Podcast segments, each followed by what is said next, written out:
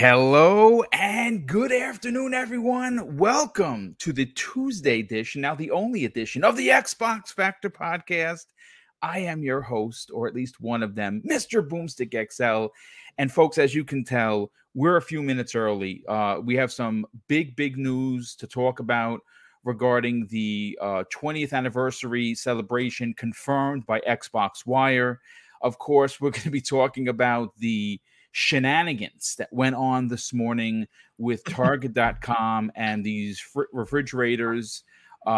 Folks, a lot of people are disappointed. I happen to be one of them. It's pretty bad that when you have a retired dude that is in front of his computer and has a Target card and a Target account, and you can't get in there quick enough to get one of these things. It's also, and of course, thanks to our good friend Kay Asante, who was a part of Primetime Gaming, he posted something where someone on Twitter posted they've got 160 units.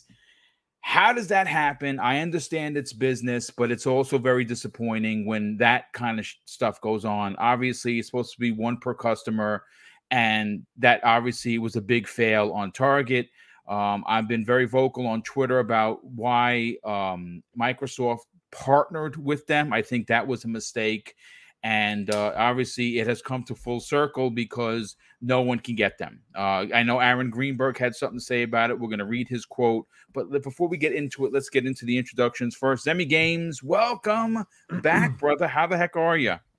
I'm doing fantastic, man. I just recently, well, I say fantastic. I'm also a little bit sad because I just beat Far Cry a few days ago, and nice. and it's sad. Don't you feel like there's a hole in your life that you don't have Far Cry in? I don't know what I'm going to move on to next, right? I don't have a direction, really. You know, I'm kind of lost. I might go to Shadow of the Tomb Raider. I still need to play that, but I still feel lost. Boom, I really do. I'm quite enjoying it. I was literally playing it moments ago. I'm doing some of the side mission, the special ops missions. Where you got, I have the first one I'm doing is find the chemical, but it's in like a dinosaur park. I don't know if you did that one. It's really good. I tell you, I have so many games to play. I just can't stop playing Far Cry 6. It is, again, in my opinion, it is a Far Cry masterpiece. Now that mileage may vary for depending on who you talk. A lot of people don't like the Far Cry, formula. I do.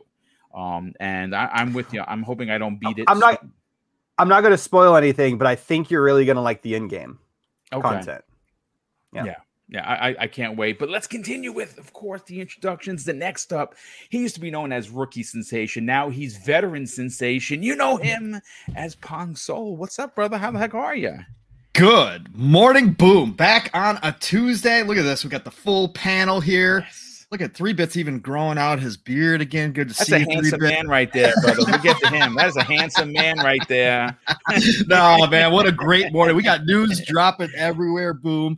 Man, it looks like things are starting to pick up as we head towards the 20th anniversary of Xbox. So, you know what? This is a great time to sit here with you, all my brothers, and talk about it. So let's get down to it. We got some great topics today. Boom. Yeah, I mean, folks, listen, hopefully everyone's here that is a diehard Xbox fan. We have incredible topics. This is probably one of the most feature-rich shows that we've had this year. There's literally so much dropping, and that has dropped. We got Phil Spencer talking about acquisitions. I know it's Archimedes' favorite topic, but it's what he said and how he said it. Today I'm fired up for that topic. It's how he said it that gets everyone excited. Obviously, we have the disaster that happened today. We're going to get into that momentarily. That we're going to open up the show with. Xbox Wire quietly announced that we are going to have the 20th anniversary celebration on the 15th, which is great. That's that program. We're going to be covering it live. When I say we, I don't know who's doing what. I know that I've already put it out there that I'm covering the event live on my channel. We'll see if we can get a panel together. We're going to do a post and a pre and a post show as well.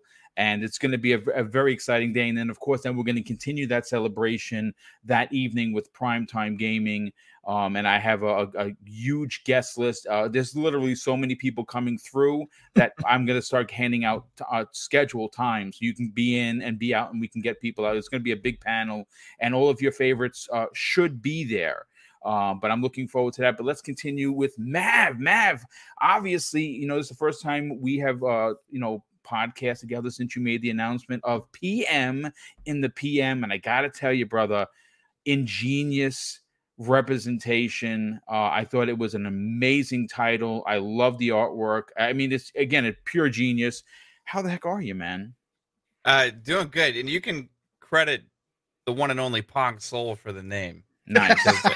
He actually thought of that. Yeah, my wife, of course, with the artwork, coming up with some awesome stuff. But yeah, we're excited to kick that show off on Thursday. Nice. And man, if there isn't a week to kick it off, yes. Right? Holy cow! I don't know what we're gonna talk about, Mav. I don't know what we're gonna. I don't know. Like yesterday, it was kind of like, hey, well, I guess nothing's really happening this week. And then Tom Henderson starts dropping stuff. You know, hey, I hear that this Xbox 20th anniversary thing. Then I hear about a Splinter Cell, and all of a sudden everything's coming true or whatever. It's crazy, man. But I'm excited to be here. Wait, Mav, hold on. Sorry to interrupt, but did you see 3-Bit's face when you said that name? Did you see his face? Did he make? Yeah, a face? Yeah. Okay. He's trying to hide again. He's trying to hide. 3-Bit. Listen, 3-Bit. All I can say is that. You know, it's funny you say that you bring these both of those into a conversation. Mav, there's something to be said about Splinter Cell with Xbox. They have a history. It launched exclusively. Now, again, it eventually did come to PlayStation, but it did launch exclusively as an OG Xbox game. Sam Fisher, and I don't think I'm wrong when I say this, identifies with Xbox. It always has, and it probably always will. Now, couple of years ago, and again, folks, I don't have big connections. I have small ones. But a couple of years ago, I got dropped some information that there was a potential for a partnership to bring the next Splinter Cell as an exclusive to Xbox. Now, whether that be timed or that it be a full-on exclusive, very similar to what happened with, let's say, for instance, Street Fighter V, right? You know, that a lot of money went into that from Sony to help Capcom make that game, and to this day remains exclusive. Now, obviously, we don't have any more information, but we do have new information that Splinter Cell will and should be making an appearance sooner than later. That story we're going to cover on Friday morning's Breakfast with Boom, and I'm looking forward to that because that's going to be a big story. And who is to say that at this Xbox celebration that we don't get a Splinter Cell announcement, and because it's going to be a controlled event by Microsoft, we can see something where, all the lights go black, you see the three dots go, you hear the noise and Xbox exclusive, and they just walk away from it. And that's it. I'm getting goosebumps just talking about it. I want to see that happen, but yeah, I mean, you guys are launching your show at a good time. This Thursday, what was it, 8 or 9? It's actually at 7 p.m. Oh, it's at, okay, so it's 7 p.m. Eastern Standard Time this Thursday, and of course that you will have a lot to talk about. But let's continue with the introductions. Next up, Boxenberger. What's up, dude? And obviously, you have some choice words to say about how the EU is constantly getting screwed out of a lot of the Xbox stuff, and a perfect example is what happened today. How are you, man? I'm still full with rage because of that mini French mess. But otherwise, I'm doing good. Just got off work. I was actually in a meeting that was scheduled till 7. It's 6 now here in Germany, just to clarify. So I left that meeting early because I had better things to do. And the better thing is definitely this podcast. It's always awesome to be here on the panel with Zemi, Pong, Mav, and 3-Bit. So I'm looking forward to a great show here today. Yeah, well, we're glad to have you, brother. And, of course, last and no way least, making his return, obviously, it was last week, but he's back again. Glad to have him on. Very, very smart individual. Talented as all heck. 3-Bit, how are you, man? Welcome to the show. Doing good, man. Been busy, but glad to be here with the panel. Got a lot of awesome topics to talk about today. Can't talk about you, people. Can't talk about you. You have been busy, 3-Bit. You have been busy. Well, listen. Obviously, you have the talent. Obviously, you've worked with Ubisoft in the past, and you will continue to do so, and maybe even some point get hired. Because I think that now what do you do? You freelance work? Is that what it is that you do? Yeah, I do contract work for contract TV, work. Well, it'd be great for you to actually eventually, potentially get picked up by the company, because obviously you do good work and they keep coming back to you. So there's something to be said there. But listen, folks, let's get into the controversy. Look, if you've been following me for any amount of time, you know that I'm not a jump on, a pile on the rabbit kind of a guy. I don't like the podcast like that. I certainly don't like being negative, but when it's called for, when a conversation, an adult conversation can happen, when we can bring something to the table to show our disappointment or displeasure with a particular situation, then we're going to have to do it. Like the kids say, we're going to keep it a buck, right? So today, we knew since last week that the fridge, the Xbox Series X 12-can replica refrigerator was going to be available for $100, which is a very fair price. The actual, I was going to say console, the actual unit looks awesome. I mean, looks straight up like it would be your Series X. They did an amazing job on it. It's got lights on where you would expect it. It has even the white light with the Xbox logo that you know that it's on. That looks like it looks identical to the actual unit. It was an amazing job. What wasn't done in a proper manner was, in my opinion, folks. Now, again, take this with however you want to take it. As someone who collects GI Joes, like I collect the Xbox, the GI Joe classified series, and Target has an exclusive with Hasbro. And as someone that collects these figures, it is always a nightmare to try and get them. When they release a figure, the bots come out in full force, and you're usually pretty much shit out of luck, right? And I've been on the wrong end of getting a particular release that I wanted more times than not. Well, unfortunately, that happened again today for many gamers. Unfortunately, and I think this was a terrible mistake. I don't know who at Xbox does their marketing or marketing research, I should say, but they didn't do it well enough, because partnering with Target, I understand that they're a big outfit, right? And you want everyone to, you want to put your product where it's going to get the most eyes. But at the same time, limiting your product, meaning the fridge, to one retailer is an awful mistake anytime.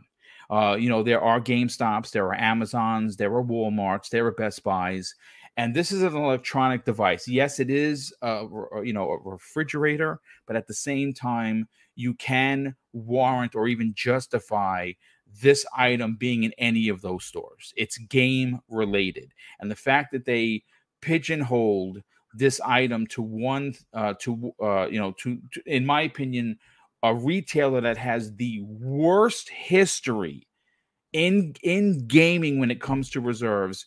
And like I said in the opening, we had a good, obviously we saw evidence that one dude got 160 plus units.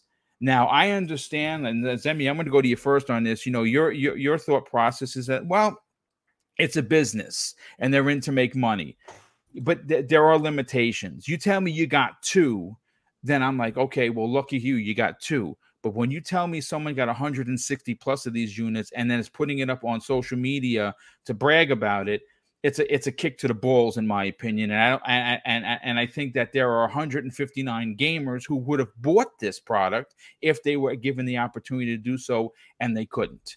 And I think that this is something that we're going to see in the next couple of days, where people are going to be posting. It's the same thing that happened with these outfits that had, 4,000 PlayStation 5s in someone's garage, or 3,000 Xbox Series X in their basement. I think it's ridiculous. And I understand it's a business, but it's also not right. What are your thoughts on the travesty that happened today? Well, I mean, I'm going to be honest. I truly don't think that, at least for me personally, which, you know, I'm not super well, amazingly read up on this, but I kind of just don't think that there's enough information for me to really sit here and say, oh, you know, how dare you Xbox, or how dare you Target, or so on and so forth. You know, Xbox did not manufacture these refrigerators by themselves, right? They worked with some third-party company to do this. All the details of that deal, I have no idea. I'm not privy to, right? You know, I don't know if it was written in contract that Target, you know, gets exclusive pre-order rights for, you know, the month of October, for instance. I really have no idea, right? What I can say is that, you know, it sucks that these came out, you know, solely to Target, and that they, you know, were, you know, limited in supply, and a lot of people got burned and didn't get, you know, a product that they wanted. But I will say on the upside that, you know, this is definitely not the only refrigerators that they're going to be making. This is definitely a very, very hot item. You know, it all started with a meme, and tons of people are really, really, really excited about this product. Xbox is going to continue to come out with more of these refrigerators. You know, I heard online, and I think that Pong mentioned Aaron Greenberg's state, I think, you know, some like December. Yeah, was that December, right? Yeah, December. That we're going to expect to see more of these. But then I also, you know, heard that later on in 2022, we're going to see even more of them drop, right? Aaron Greenberg just tweeted something about that. If sorry for interrupting. No, but if it's okay, I'll just read out the tweet. Go for it. Yeah, no, go for it, brother. Absolutely. Said, while supplies will be limited this holiday, it's not a limited edition product. We have more inventory coming early next year, and we'll keep making more as we look to increase supply in available markets in 2022. Yeah, sure. Well, I mean, there you go. I mean, so, you know, I get why everyone is upset. I truly do. But, you know, if you really want one of these, you know, you're going to eventually, hopefully, if you can afford it, get your hands on one, right? And in the meantime, we all have refrigerators that will keep our drinks cold, right?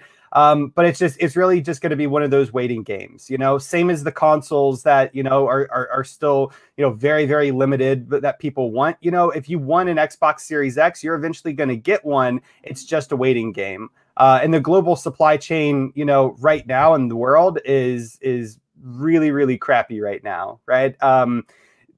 It's just one of those, it sucks, but, you know, just bear with it, and we will eventually, you know, get there. As far as the whole Target thing, you know, being exclusive there, I don't know the behind the scenes deals of Xbox working with third parties or anything like that. I don't know if something was written in a contract. I'm sure that there's a really good reason, hopefully, why it was only available on Target in such limited numbers for pre-order, but I don't have that information. And you know, like I said, I think that there probably is a pretty good reason why that occurred.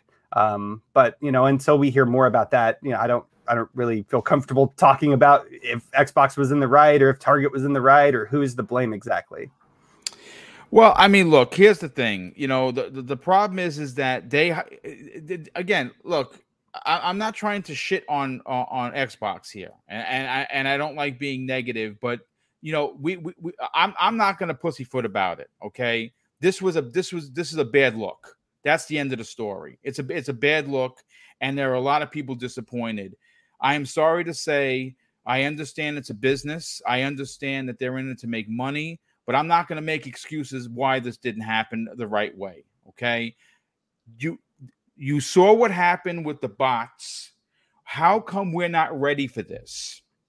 And I say we, I'm talking about Target and Microsoft. How do you partner with someone that has a track record as abysmal as Target, that they constantly are in the news for allowing bots to come in and sweep up entire stocks of whatever item? And I think that it's wrong.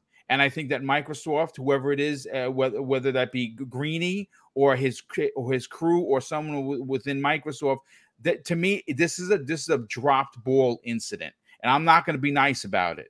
I'm not going to say I don't know who's to blame. Yes, there are two people to blame. It's Target and Microsoft for not doing the right thing to make sure that some asshole can't come out and buy 160 of these units and then brag about it on social media. That's it.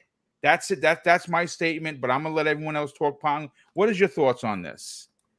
Well, I mean, again, I'm not going to get wound up about it because it's a refrigerator, right. But it does speak to a bigger issue, right? You're correct, Boom, and that speaks to in 2021, coming into 2022, that some retailers or a lot of retailers at this point still have not figured out how to fight against, you know, the bots and the scalpers, right? That is the bigger issue overall, and that's something that needs to be addressed because obviously this is not a one-off situation. Any hot products that come out, whether it be shoes, whatever it may be, always wind up in this situation, and some companies have figured it out and other companies haven't figured it out. Now, again, I'm assuming that product placement, the decision for product placement, you know, and to have it with Target, there was probably some bigger things involved, obviously price point was huge on this thing, right? $99 is about the most fair price ever. I agree. I never expected it to come in this low. I actually, just like you, was very surprised. Yes, yeah, absolutely. And I think that this is there's a bigger plan, obviously. Again,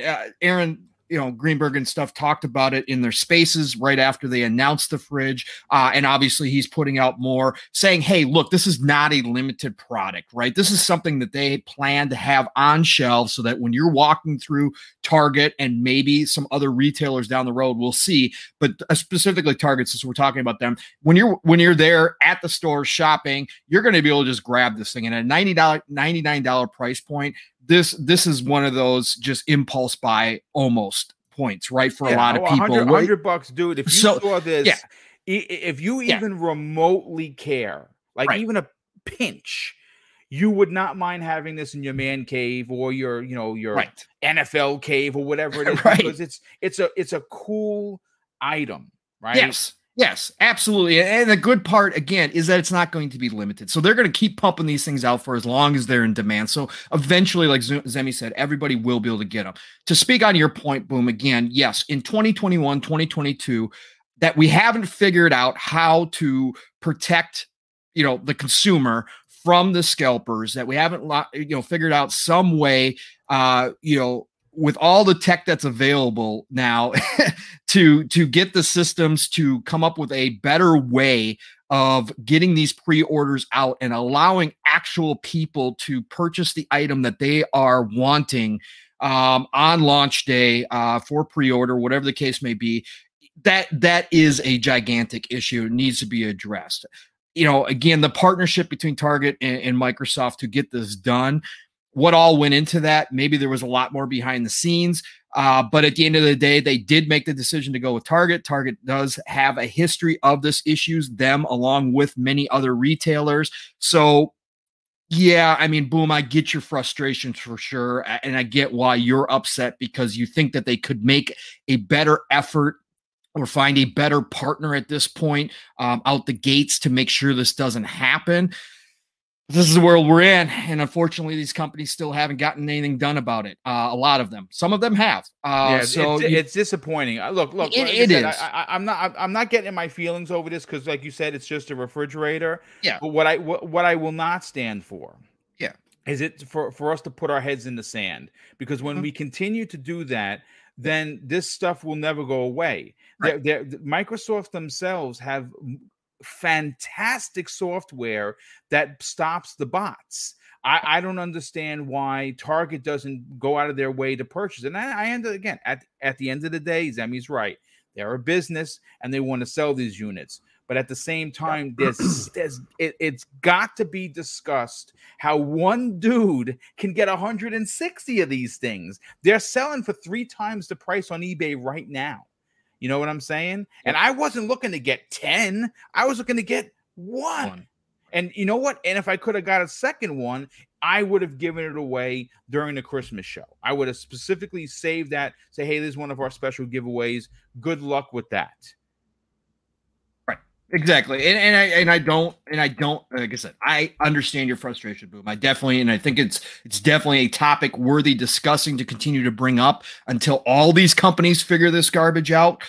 Because at the end of the day, yes, you want to sell your hardware, but you also, this was fan service right here, right? This was taking a meme and turning, and then they produced the actual life-size gigantic ones, gave them out to some, like Snoop Dogg and people like that. And all of a sudden everybody wanted, right. Everybody wanted an Xbox fridge. So you did this as a fan service. You took something that was a negative, turned it into a positive. And at the end of the day, you want these, just like the consoles, even if it is just a fridge, you still, when you go out and put in the effort and work and marketing to make this happen, you do want those in the hands of your actual customers. You don't want them sitting in the basement of somebody's house waiting to be sold for an exorbitant price online, and right? That's exactly why I don't understand why they don't bind it to your Xbox account or whatever. Yes. Right. And so that the actual fans can get on. Yeah, no, you're spot on with that. That should be something that we all sit back and go, God, why is it this hard? This should be this easy to do this, right? This should be this easy. And I hope that they look at this as this continues to happen and finally figure it out, because it should be that simple. If you got an Xbox account, you want an Xbox fridge, log in with your Xbox account, confirm. Hey, now you got your access to a pre-order on a new fridge, right? That's how easy this should be. Unfortunately, it doesn't seem like that's the way that it works at the top. I don't know what the deal is there. But you know what? Good news is if these scalpers can't get rid of this inventory, they're going to take a bath once these things become available in store. So the price is going to drop instantaneously. So everybody just, can hold off on their FOMO a little bit and be patient. They're going to take a bath because they're going to be sitting on inventory they can't sell. So, but I agree with you, Boom. Something needs to be done. So yeah, I mean, listen again.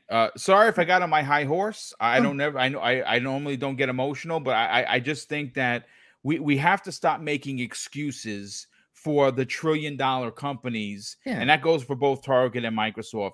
What happened today should not have happened because they both have the money and the means to make sure that their fan base isn't left out in the cold. And see, that is where the problem is. Like I said, I understand it's not limited, right? I totally get that. And good. And again, it's typical, Aaron Greenberg doing what he does best, right? We love Greeny for a lot of reasons. This is one of them. Gets out there on the socials. Folks, listen, if you didn't get it, don't worry. We're going to keep making it. And that's great. So we're all going to eventually get it. But the bottom line is that when you witness that it's just the scalpers buying this. And that's what happened today. I mean, listen, if you're in the chat, and we have almost 300 people here, if you got one, golf clap all the way. Congratulations. I'm not a hater. I'm a congratulator. If you got one, good on you for getting one, because it was very difficult. I mean, again, I was literally sitting in front of my computer, and I didn't get one. And you know what? Okay, not a big deal. But again, I think that what really sets me off is seeing that Kei Asante drop with 100. One guy gets 160. That's ridiculous. You want to tell me you got 3? All right, I hear you. Everyone's trying to make a buck here or there. You buy one for yourself, you buy one for your brother, and you get that third one you're gonna sell and probably make a double your money, and it pays for you and your brothers. I can't argue with that. That's the way of the world. But 160, ridiculous. Now, I want to get to Mav, but I definitely want to go to Boxenberger first. You were hot under the collar like myself for a couple of reasons. Yeah. Because it appears that, and we've heard this before, that the UK, that side of the world seems to always get the short end of the stick when it comes to these things. What do you have to say about what happened today? Yeah, it was a complete mess. I don't know how they didn't learn from the console pre-order thing. And I mean, who would have thought that it was easier to get a console than a mini fridge? I don't know. Something is wrong over there. Yeah, I heard from a very trusted source that the Germany, Austria, Switzerland region got only allocated with 1,000 units of that fridge. And the only store that was allowed to sell it was GameStop. And GameStop over here is, well, I don't have a single positive thing to say about them. They are a complete mess. Their online infrastructure is stuck in the year 1999. It's ridiculous. The site was down 1 hour before the pre-orders went online. Wow. Yeah. That was a complete mess. No one I know got one. I tweeted at Xbox Dach, which is the German-speaking unit of Xbox. And the head of Xbox Dach, she replied to me actually and said that the problem was that they outsourced the entire thing. The fridge was made by a third-party company, and they were also responsible for distributing it. And that's why this kind of thing happened. Every country had only one specific store that was allowed to sell that mini fridge, and that was what she had to say on it. Unfortunately, it's in German, but if you go to my feed and can speak German, you can read up on it. But it's that was what she had to say, and I have to say, well, it's good for her to reply, but the thing really is that's not an excuse, because Xbox were the ones that advertised the entire thing. It's their brand. They put out their brand on the spot, and I as a customer actually do not really care how they organize their allocation and sales system in the background. I really don't. I am a customer of Xbox, a fan of Xbox, and I want to have that mini fridge. And right. Yeah. It's good that it's not a limited edition and that we will eventually get one. But yeah, still very disappointing. I haven't seen one single guy replying that he got one. I have seen one guy posting a screenshot of eBay, the German eBay site, and there are already 250-something fridges on eBay that you can get, and that's where the 1,000 units that were allocated us are now, and that's just a mess. And I don't think it's doing the fans justice.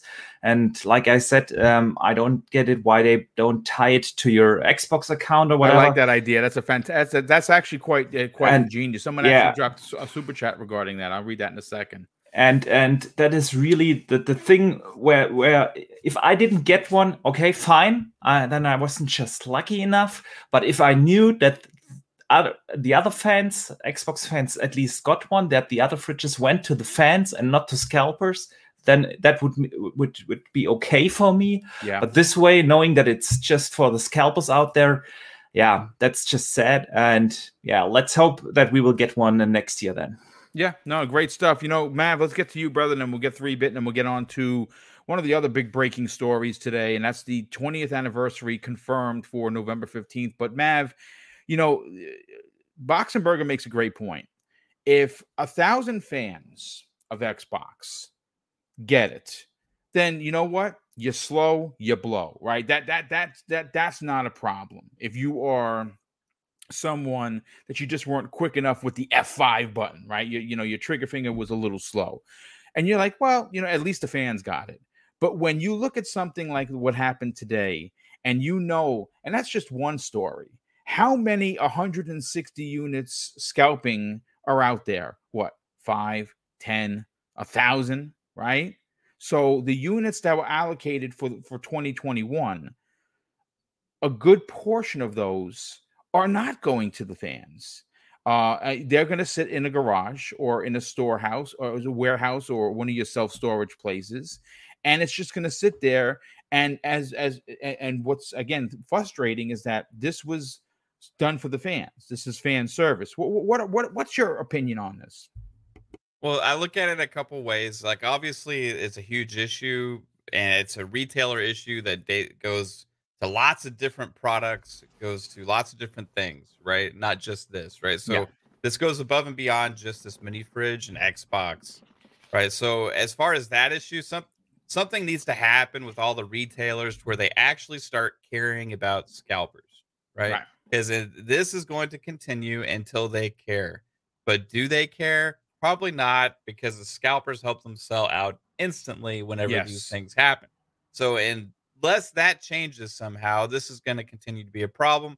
And the only people that can make the change is the retailers themselves implementing systems and stuff like that. Now, if you have a special product like this, Xbox could do other means, like you guys are saying, like, hey, maybe some kind of list or like attaching it to your gamer tag and all that stuff.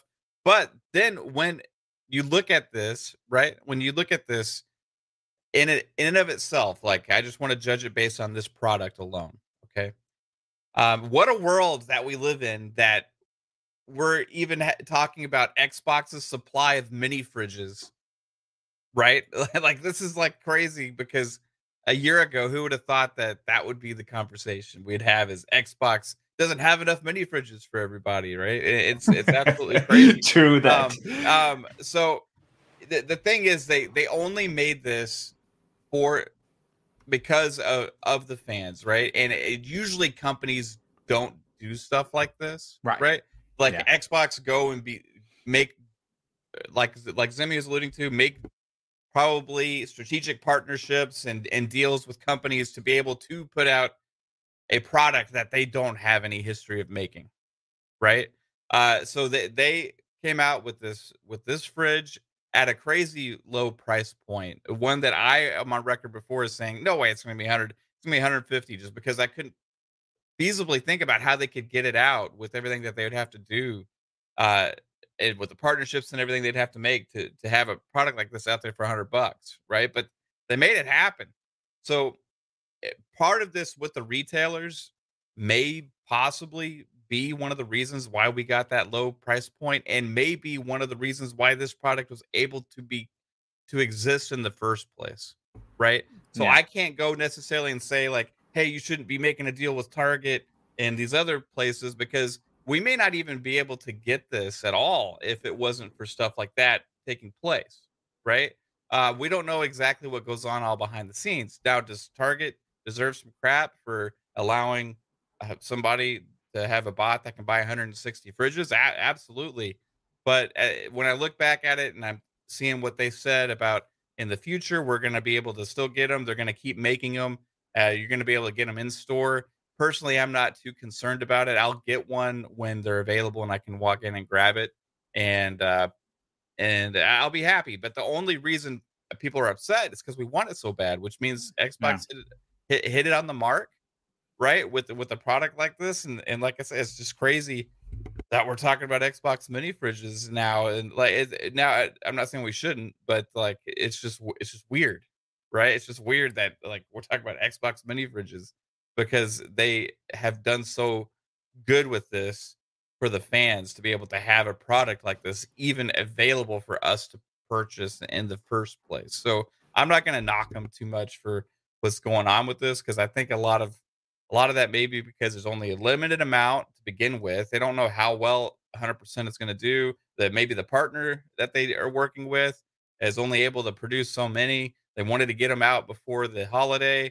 They chose strategic partnerships for pricing and also for stock and to be able to ship and all these things go on behind the scenes, and it's way more complicated than I would assume to know, right? So as far as that, I'm not going to criticize them too much. It does suck for everybody that wanted one day one and weren't able to get it, but you will be able to eventually, because they've went on to say that.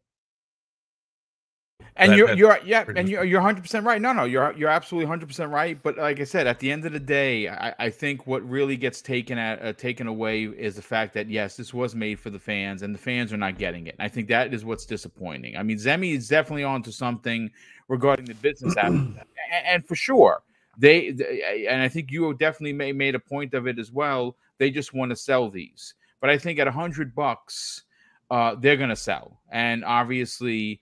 They didn't sell to fans, and maybe a couple of. I saw one guy on my timeline. One dude got it. And I was like, "Yeah, congratulations, brother! That's awesome." Everyone else that I that are constantly going, I'm going back and forth with on Twitter or in the DMs, like, "Yeah, man, I didn't get one. I had one in my cart; it was taken. I had one. I was getting ready to press the purchase button, and it was gone." And again, that is what's disappointing, is that, yes, this was made for the fans. This was complete, this was made based on a meme, folks.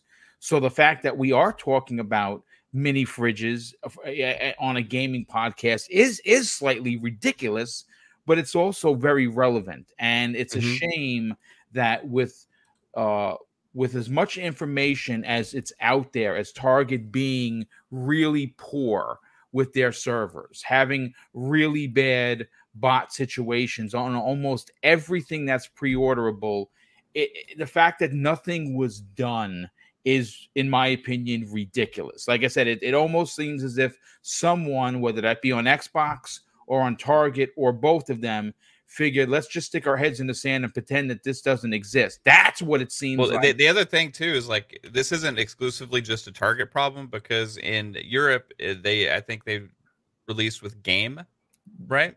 That's just in the UK. Game. UK? Yeah. Okay. Yeah. So GameStop. They were talking about this exact same thing with Game. So it's not just Target. Yeah. It's all the same. I might have misunderstood what Archimedes was saying earlier, but Archimedes, whenever you were talking about the statement that the person that works for Xbox Germany sent you, did you say that he or she said that the third-party partner was in control of distribution?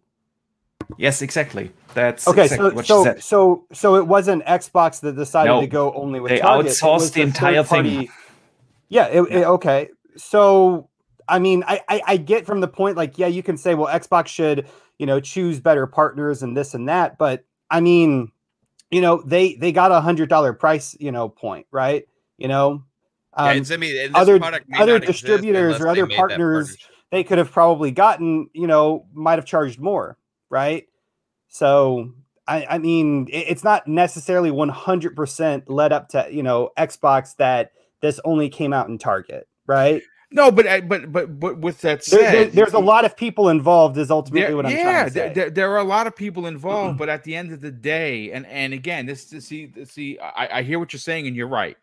When there's a lot of hands in making this soup, sometimes it can get spoiled.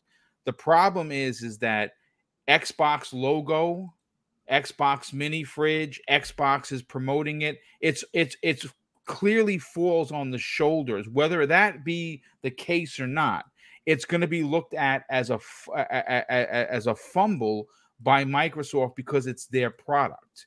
It is a replica Series X.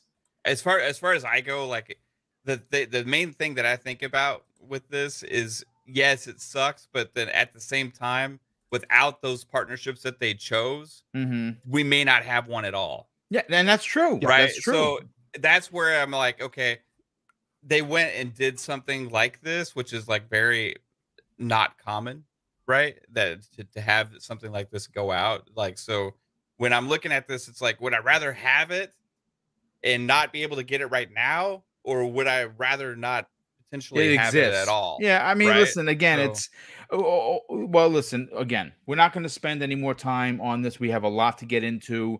3-Bit, let's get your quick opinion on this. Seeing everyone, and again, there's a range of emotions. I'm reading the chat. There are a lot of people that are disappointed, like me. Some people are like, whatever.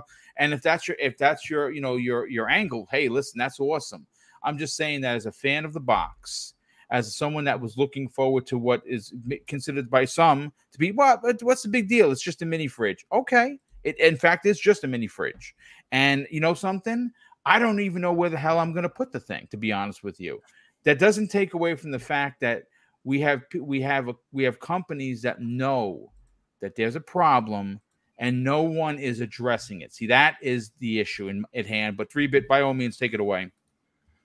Yeah, I mean, the bad portion of this to me isn't the fridge itself. I think we all sort of went to that. It's the system as a whole, like of scalpers taking advantage of the system, right? I think a lot of retailers don't have systems in place for fan bases like gamers who love products like these. The problem that bots create is actually just holding the product to resell, losing some consumer trust over time by selling products to I guess not actual people. And you see this with like shoe companies. Shoe companies a lot are trying to figure out different ways of battling this because they're kind of similar to the gamer fan base. Yes. Where they're just as big, I would imagine.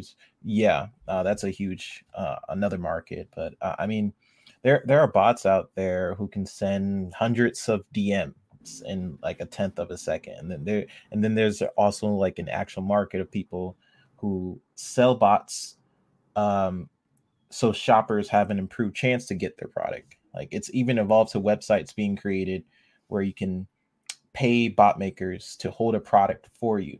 So if someone wanted a Series X, or let's say another Xbox comes out, they just pay that bot maker like, hey, hold this product for me, and it's like guaranteed. So just stuff like that is just, there needs to be some sort of system in place. I'm starting to understand why, with Aaron Greenberg's post where they're like, okay, we're gonna have more in stock, it'll be in the store. Unless you hire an army of people to storm your nearby Target, then it can be a bit better. But there has to be someone needs to just, these are $1 trillion companies, right? You're saying, right? They need to figure out a way to sort of combat these botters and scalpers. It's kind of hard because these botters and scalpers are made to look like real people. So yeah. You know, it is a tough challenge. I know a lot of us are saying like, oh, we need to figure out a way, and I'm saying that as well. But it's kind of tough. It is kind of tough, but hopefully everyone gets their fridge. I was actually on the page. I saw it go within a second. Yeah, it literally was a microsecond is what it was. It was unbelievable.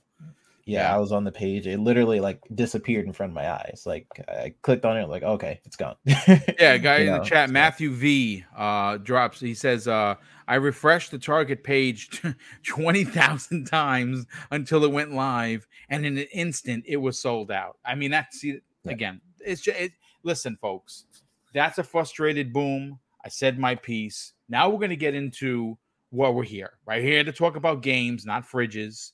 We're going to keep it all positive, but I'm going to hand it over to Pong. Pong Sol wrote the next topic.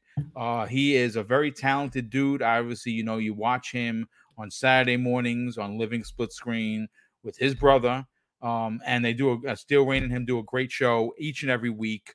By all means, take it away, Pong. Yeah, absolutely. So for anybody who doesn't know, I mean, to no surprise, Phil Spencer's out here doing interviews yet again, right? So we know Phil. We love Phil. He's out here talking. Phil Spencer interviews. That's right. He had the shelf in full effect. There was people trying to dissect that yesterday. But he did an interview with Sarah Needleman from Wall Street Journal, and they were doing a tech live, a bunch of different interviews across all industries. But Phil happened to be one of them, and she interviewed Phil. And great interview, but he came out with some, really, good comments that we've talked about here before, kind of, solidifying yet again where their position is, especially with acquisitions and a couple of other key topics as well. And obviously, as far as the acquisitions go, I'm going to quote from the interview. He stated, "We're definitely not done. There is no quota, no timeline where I have to go acquire studios by a certain time. But if we find a studio where we have a good fit, absolutely." Yeah. End quote. So Phil, once again, comes through with this position that, hey, and he said definitely, right? There was a couple key things here. So he said, we're definitely not done. And usually when somebody says definitely, that means that there's something in his brain, psychologically speaking, where he already knows stuff, right? So he's saying we're definitely not done. He also said there's no quota. Now, you could take that a couple different things. We're in speculation town because we're on Xbox Factor Podcast. No, hold on. Let me stop you there. We're not in speculation town. And according to Zemi, we're in speculation universe. Universe? All right. Well, we got the three co-mayors of a universe then, because I don't know what else you would call somebody who runs a universe. But, hey, we're here. So, again. The watcher. Exactly. The watcher. We got So you can take quota a couple different ways. You can look at that as limiting, or you can look at that as him saying, we're not limited in any way, shape, or form when it comes to acquisitions. Right. So that was another key point. No timeline. Again, there's been a lot of talk about this. We've talked about it here, Boom, right? Timeline can mean, that a lot of us expect, because Microsoft has a lot of cash on hand. And obviously with inflation, with taxes and all that kind of stuff, there's this sense that, there's a certain amount of money that Microsoft has to spend. And obviously a part of that money will be allocated to acquisitions for Xbox as being one of the main pillar divisions now within the corporation. So we kind of have had this narrative or this talking point that we expect something to be done fairly soon. I think what Phil is saying here, that obviously there's no, hey, if Satya hasn't come to Phil and said, hey, we've got to have this many studios, or we've got to have this many purchases by this date, right? Phil's saying basically it's wide open, right? We could be doing acquisitions years from now, which is what we kind of expect. But he did, obviously state that as well. And then the word fit, when he talks about what studios are going to go after, we've talked about this as well when we go in these discussions, fit being one of the key words that Xbox isn't out here willy-nilly buying whatever studios just come along, right? It's going to be something that does makes sense within their structure and how they work together. But fit is a big word. Fit can be used in a lot of different ways. Obviously, if they go and they are looking to the east, and Phil has been for a very long time, and let's say acquisition comes down of a big a publisher over from the east. Look, management style wise, it wouldn't make a whole lot of sense because they do business differently over there. But fit means, hey, we're filling a need. We want to get in over there, right? So fit can be used in a lot of different ways, no matter who they go out and get. Phil went on to say in this interview too, they asked him about the 30 million Xbox or the Game Pass subscription number that Strauss from Take-Two put out there. They asked him again, and he said, quote, "We're sticking with our last public number, 18 million subscribers. We will announce another number at some point." So, and he laughed.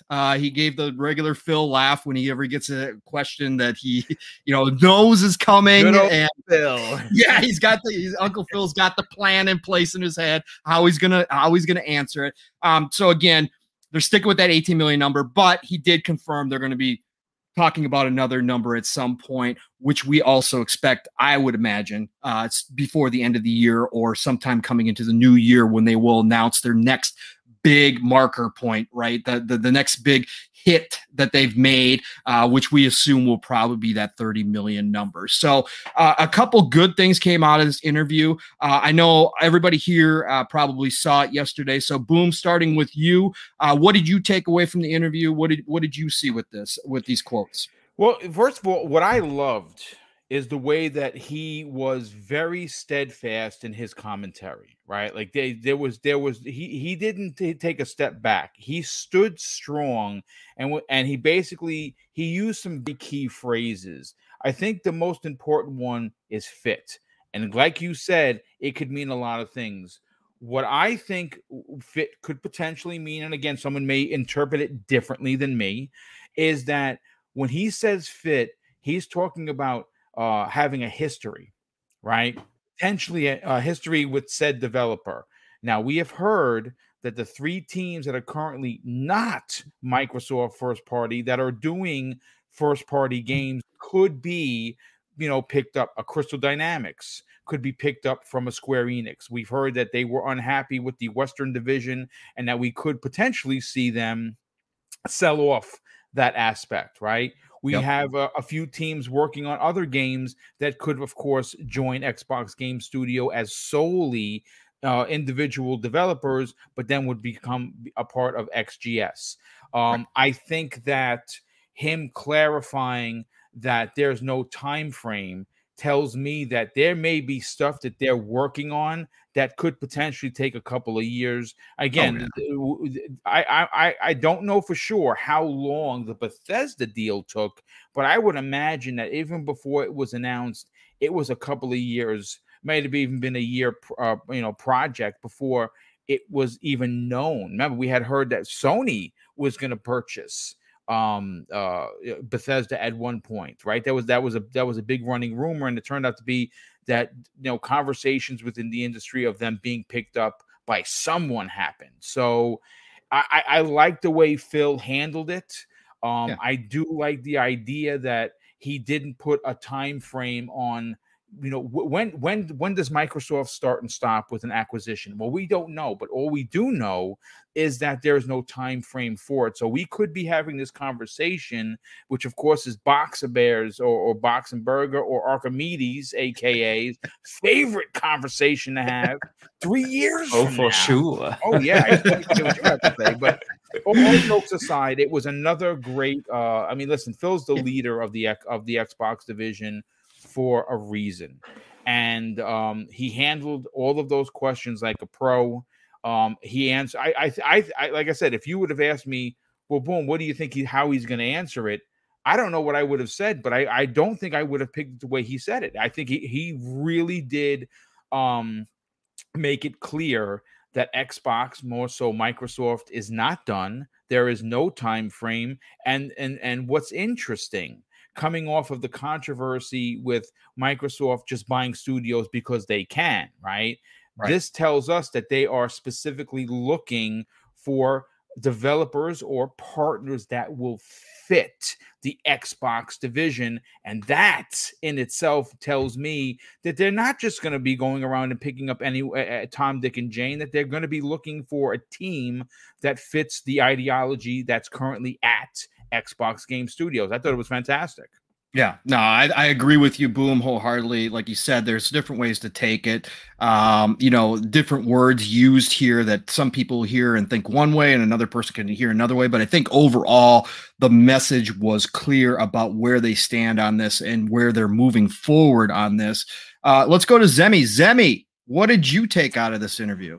You know, I love hearing Phil. I just love hearing Phil. At the risk of sounding like a fanboy, I when he speaks, it's like Ian Button. Yeah, you want to listen. Yeah. Yes, yeah. I mean, just the way that he speaks is the way that a PR textbook reads. You know what I mean? He just like he's great. He really is great at you know, communicating his ideas very, very thoroughly, but also very carefully and very strategically. You know. Whenever I hear they're looking, with that being said, a lot that he mentioned, I don't think really comes out being a huge shocker. I don't think that there's any, you know, groundbreaking news. More or less, it's just reaffirming kind of what we already knew, right? Yep. You know, whenever he says we're looking for companies that fit with us, I agree with Boom. I think that, you know, it's definitely looking for companies that they have, you know, past relationships with and so on and so forth. But I think it's also that, you know, they're looking for strategic, you know, acquisitions. And what I mean by strategic is, you know, they don't have a fighter really on the platform. So maybe they acquire NetherRealm, right? Maybe they want to get, you know, more third, you know, person over the shoulder content. So they're going to get Crystal Dynamics, you know, filling those gaps into Game Pass, I think also is kind of what he means whenever he says, you know, filling gaps, right? Or, you know, finding companies that fit. Right. I think that's also, you know, what he means. Of course, you know, there's also culture that, you know, to think about, you know, they may not necessarily want to get a company that has vastly different culture than what, you know, Xbox is currently working with and so on and so forth. So I think there's a lot, you know, that can be said, you know, about, you know, trying to get a company that fits with you. But whenever you boil it down, I think, you know, following what Xbox has currently done with their acquisitions, you know, finding companies that they've worked with in the past that have, you know, similar culture to them, you know, but also fill a gap. I think that's ultimately, you know, fill a gap in their first party, you know, portfolio of games. I think that's ultimately what they mean, what he means whenever he says, you know, find, you know, companies that fit with, you know, the Xbox brand.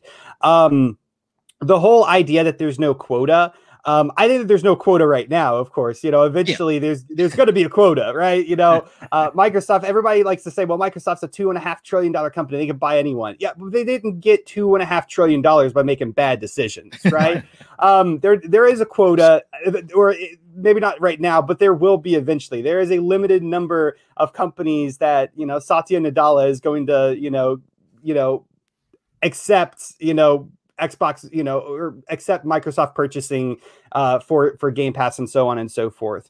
Where we're talking about the time limit, there really isn't, you know, necessarily a time limit. I think that really the biggest time limit right now is what are the other companies out there and what are they trying to acquire compared to what Xbox is trying to acquire, which, you know, acquisitions, they take a long time. You know, it's not like we're just going to go sign the paperwork tomorrow and we're going to own this company. You know, there's a lot of negotiations, a lot of conversations. And so there's also a lot of transition between, you know, what that company is currently doing and how we're going to fit it into what we're doing and into our, you know, company structure or whatever.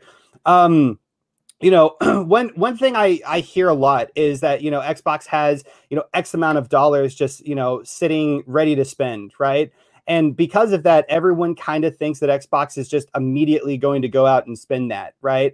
Which I don't think is necessarily true. I mean, I get the whole idea of, well, that money is currently not in any, you know, long-term or short-term investments. So, you know, they're not making anything off that money if it's just sitting into a, you know, into a bank account. You know, if anything, they're losing money, because whenever you're talking about the large quantities of money that Microsoft has sitting around, if they're, you know, just have it sitting in a bank, inflation is, you know, is not fun. And inflation definitely is going to, you know, make Microsoft lose money on that money just sitting in their bank account. But I don't think that necessarily indicates that they're immediately going to go and buy something. You know, whenever we talk about acquisitions on this podcast, and we talk about it a lot, you know, we always like to think, well, you know, we're going to hear it, you know, this next month, or we're going to hear something by the end of the year. And I'll be the first one to tell you, I get all sorts of excited whenever I hear acquisition, right? We all do. Yeah. But that doesn't mean that we're going to hear something this year. It could be next year. It could be 2023 for all that we know. But, you know, we do know that Xbox is looking, or Microsoft rather, is looking to acquire more companies. We didn't even need Phil Spencer to tell us that, because Satya Nadella has already told us that. And I think we've heard it from several other people at Microsoft. And really and truly, you know, the last time that we, I think, talked about this last week, I think one major idea popped up. It's not if, it's when. And that's really the truth here. You know, they're going to acquire somebody. And, you know, it's just a waiting game at this point, just to see who they get. Yeah, absolutely. Because they're in the growth phase, right? They're growing right now with Game Pass, right? So like you were talking about, Zemi, the quota, you know, the quota statement, sure, there probably is at some point where they go, okay. We got it right now, but there will be. Right, there will be. But obviously that's going to be a lot dependent upon how fast, how quickly Game Pass grows, what, you know, markers they want to hit, what goals they have, and how far out that plan goes. And obviously a lot of that strategy is going to shift as we get down the road. Their strategy's already shifted because of how fast Game Pass grew due to the pandemic and everything else. Obviously things have escalated with xCloud and all that kind of stuff, getting their servers updated, the server blades updated with the series consoles. That was pushed forward because of how many people wanted to get access to gaming right now because people have been stuck inside. So that will definitely shift the strategy. So 3-Bit, let's mix up the order here a little bit. 3-Bit, did you get a chance to watch the interviews, you know, just from the quotes themselves, you know, whether it's the Game Pass quote, whether it's the acquisition quote, what did you pull from Uncle Phil? And did you get kind of the same feelings that Zemi, Boom, and I did? Or do you have a different thought on it? Yeah, I think it just further confirms what we on the panel know, that Microsoft is going to continue to get studios that are a good fit for them. I know we want them to buy them 1-800-877 cash now, right? We want them to, we want to see them purchase these studios like right now, but you know, they're figuring out what works for them, right? In the grand scheme of things.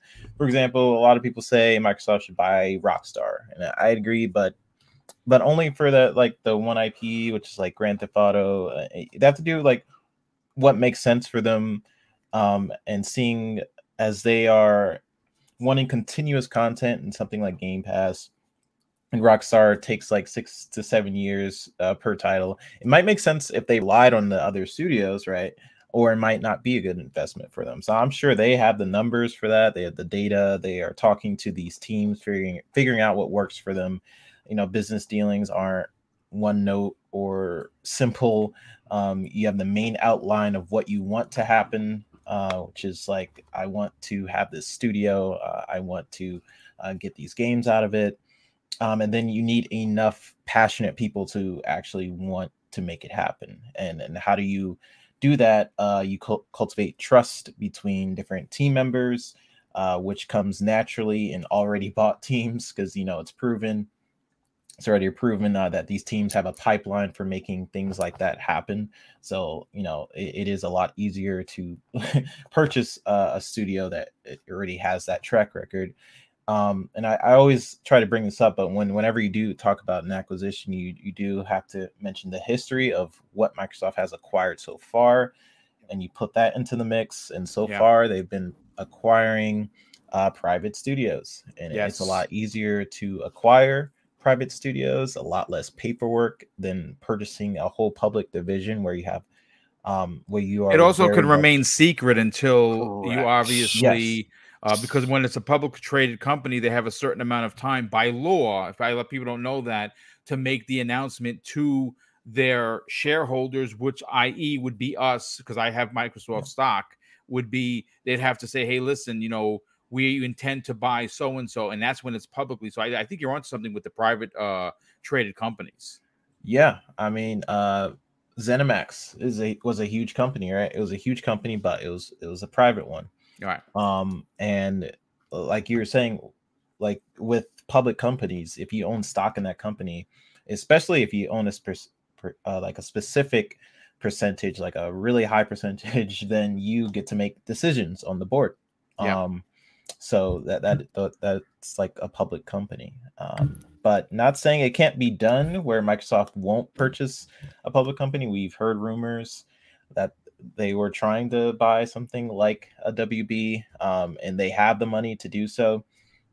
It's all about figuring out what their messaging is and where they're looking to grow and bringing people into their ecosystem. We already heard Phil say, like, we want to bring, I forgot what the number was, but it was a huge amount of people into the Xbox ecosystem. And the way to do that is to what you are constantly buying different studios and diversifying your portfolio and just sort of filling in the gaps that they feel like they might not have. You know, Phil really loves Japanese studios and things like that. So maybe that'll be a studio they might be looking at, some type of Japanese studio. They have third-party deals as well. So it's going to be very exciting. Like anything, like what Zenny was saying, I love hearing Phil talk because he gives you like hints to what the future could be, but he's also very smart about. Oh, he's a shark. He's a shark card player. He tips the hand just so you think you know it, what you got, and then he drops a royal flush on you, and he takes the pot, and you're like, damn.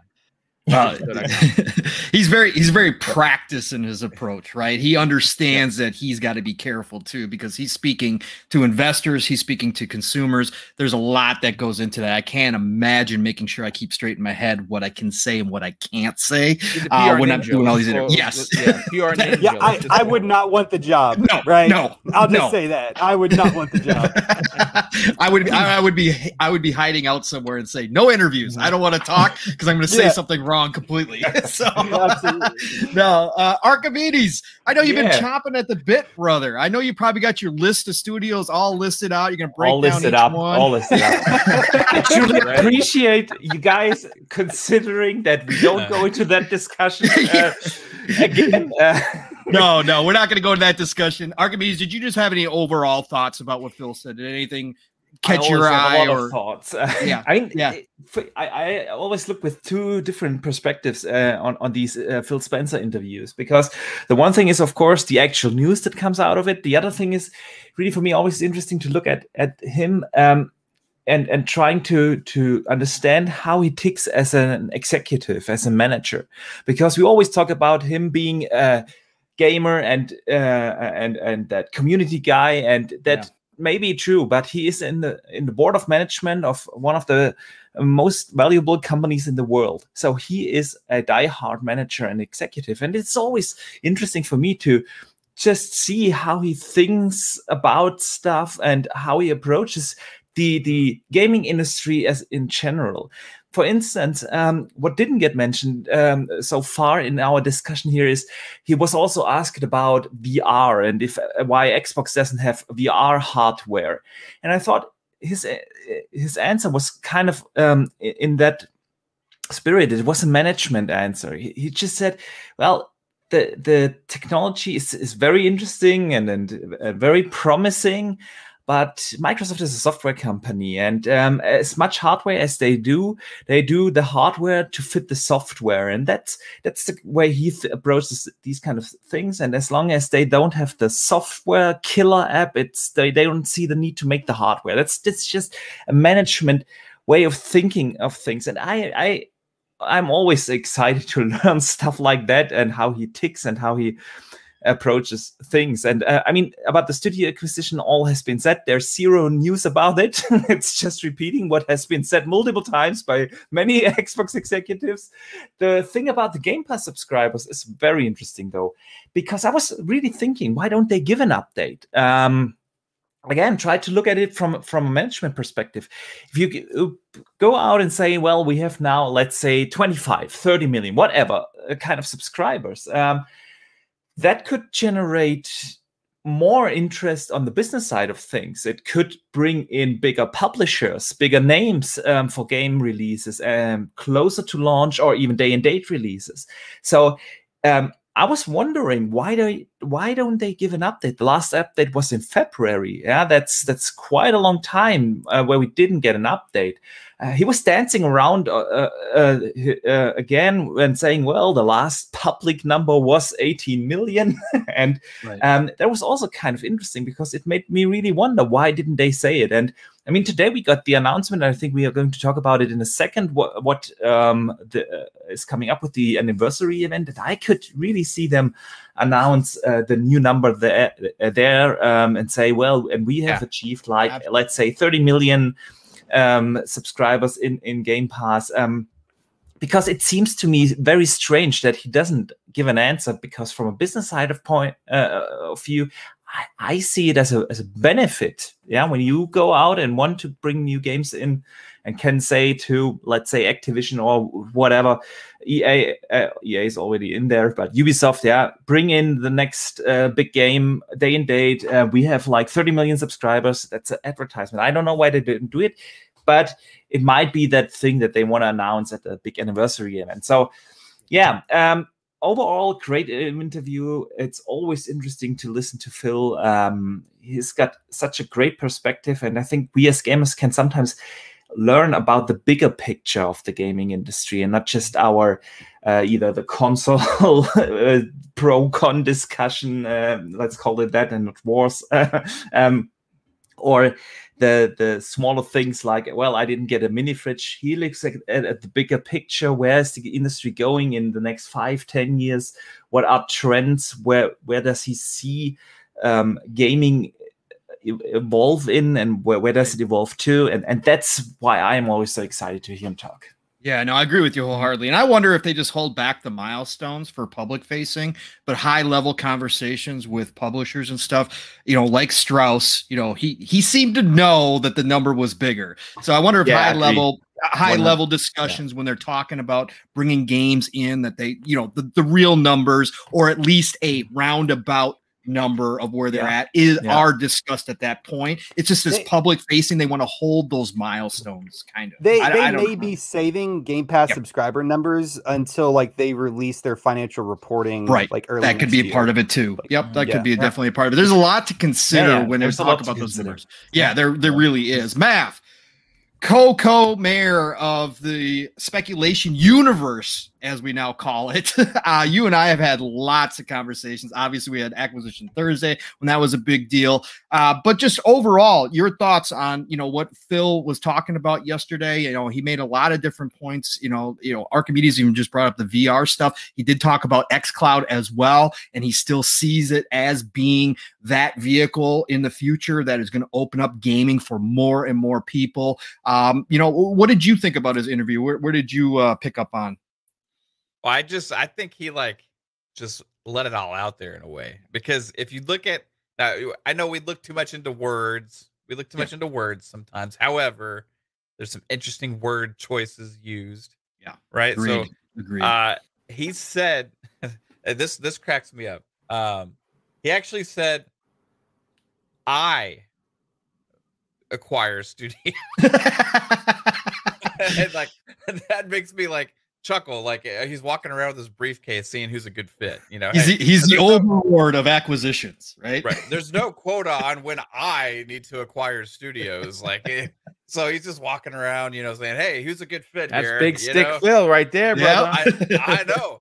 And it's great, and you get that picture of how much control he may have and how much influence he has in these decisions, right. So that is promising alone, because for me, in Phil, I trust, right? To find those studios that are a good fit. Now, the good fit may be, will you take my money? Right. Who knows how loose the definition of good fit means? It means hey, who's here is willing to take this bag of money here and bring all of their games over to Xbox? What kind of get can we? Because there's a case we can make for a lot of different studios, a lot of different publishers that are good. We've done it, right? We've done it. We have. So I'm curious, what meets that definition? Yeah. Because he's made these comments before. Satya Nadella has made these comments before, and then they announced shortly thereafter they've acquired 5 studios that have already been in the works, right? So we don't know what's been going on behind the scenes, but it seems like the good news is that the market's open and the investment is high, right? And this just instills confidence in that they are not done bringing more value to Game Pass, because that's what this is about. Right. And if when we broke down how many games are coming to Game Pass in Xbox over the next 6-7 years, it was astounding to think about that number. And when they make more acquisitions, it's only going to add to that, right? So it's just fascinating how deeply invested Microsoft is with Xbox, and to where you can have in an open interview with freaking Wall Street Journal or whoever, you know, and you're going out there saying, yeah, We're openly still looking to acquire more studios, right? That holds a lot of weight. That's not like before when they kind of give the talk of yeah, we're happy where we're at right now, but you know, we'll see if anything happens in the future. We're not going to say no to a great fit, but you know, we're not actively looking, right? Right. This is hey, we're actively kind of looking, and when the right thing hits, we're going to make the move. That's what this is saying, you know. So there's a reason why all this acquisition talk keeps happening, and it's because of things like this. Yep. You know, so whenever somebody out there says, "Hey guys, cool it with the acquisition talk," we're "Hey, but Phil said," you know, right. Satya said, right. You know, let's look at this and realize that it is the thing of it. It's when, not if.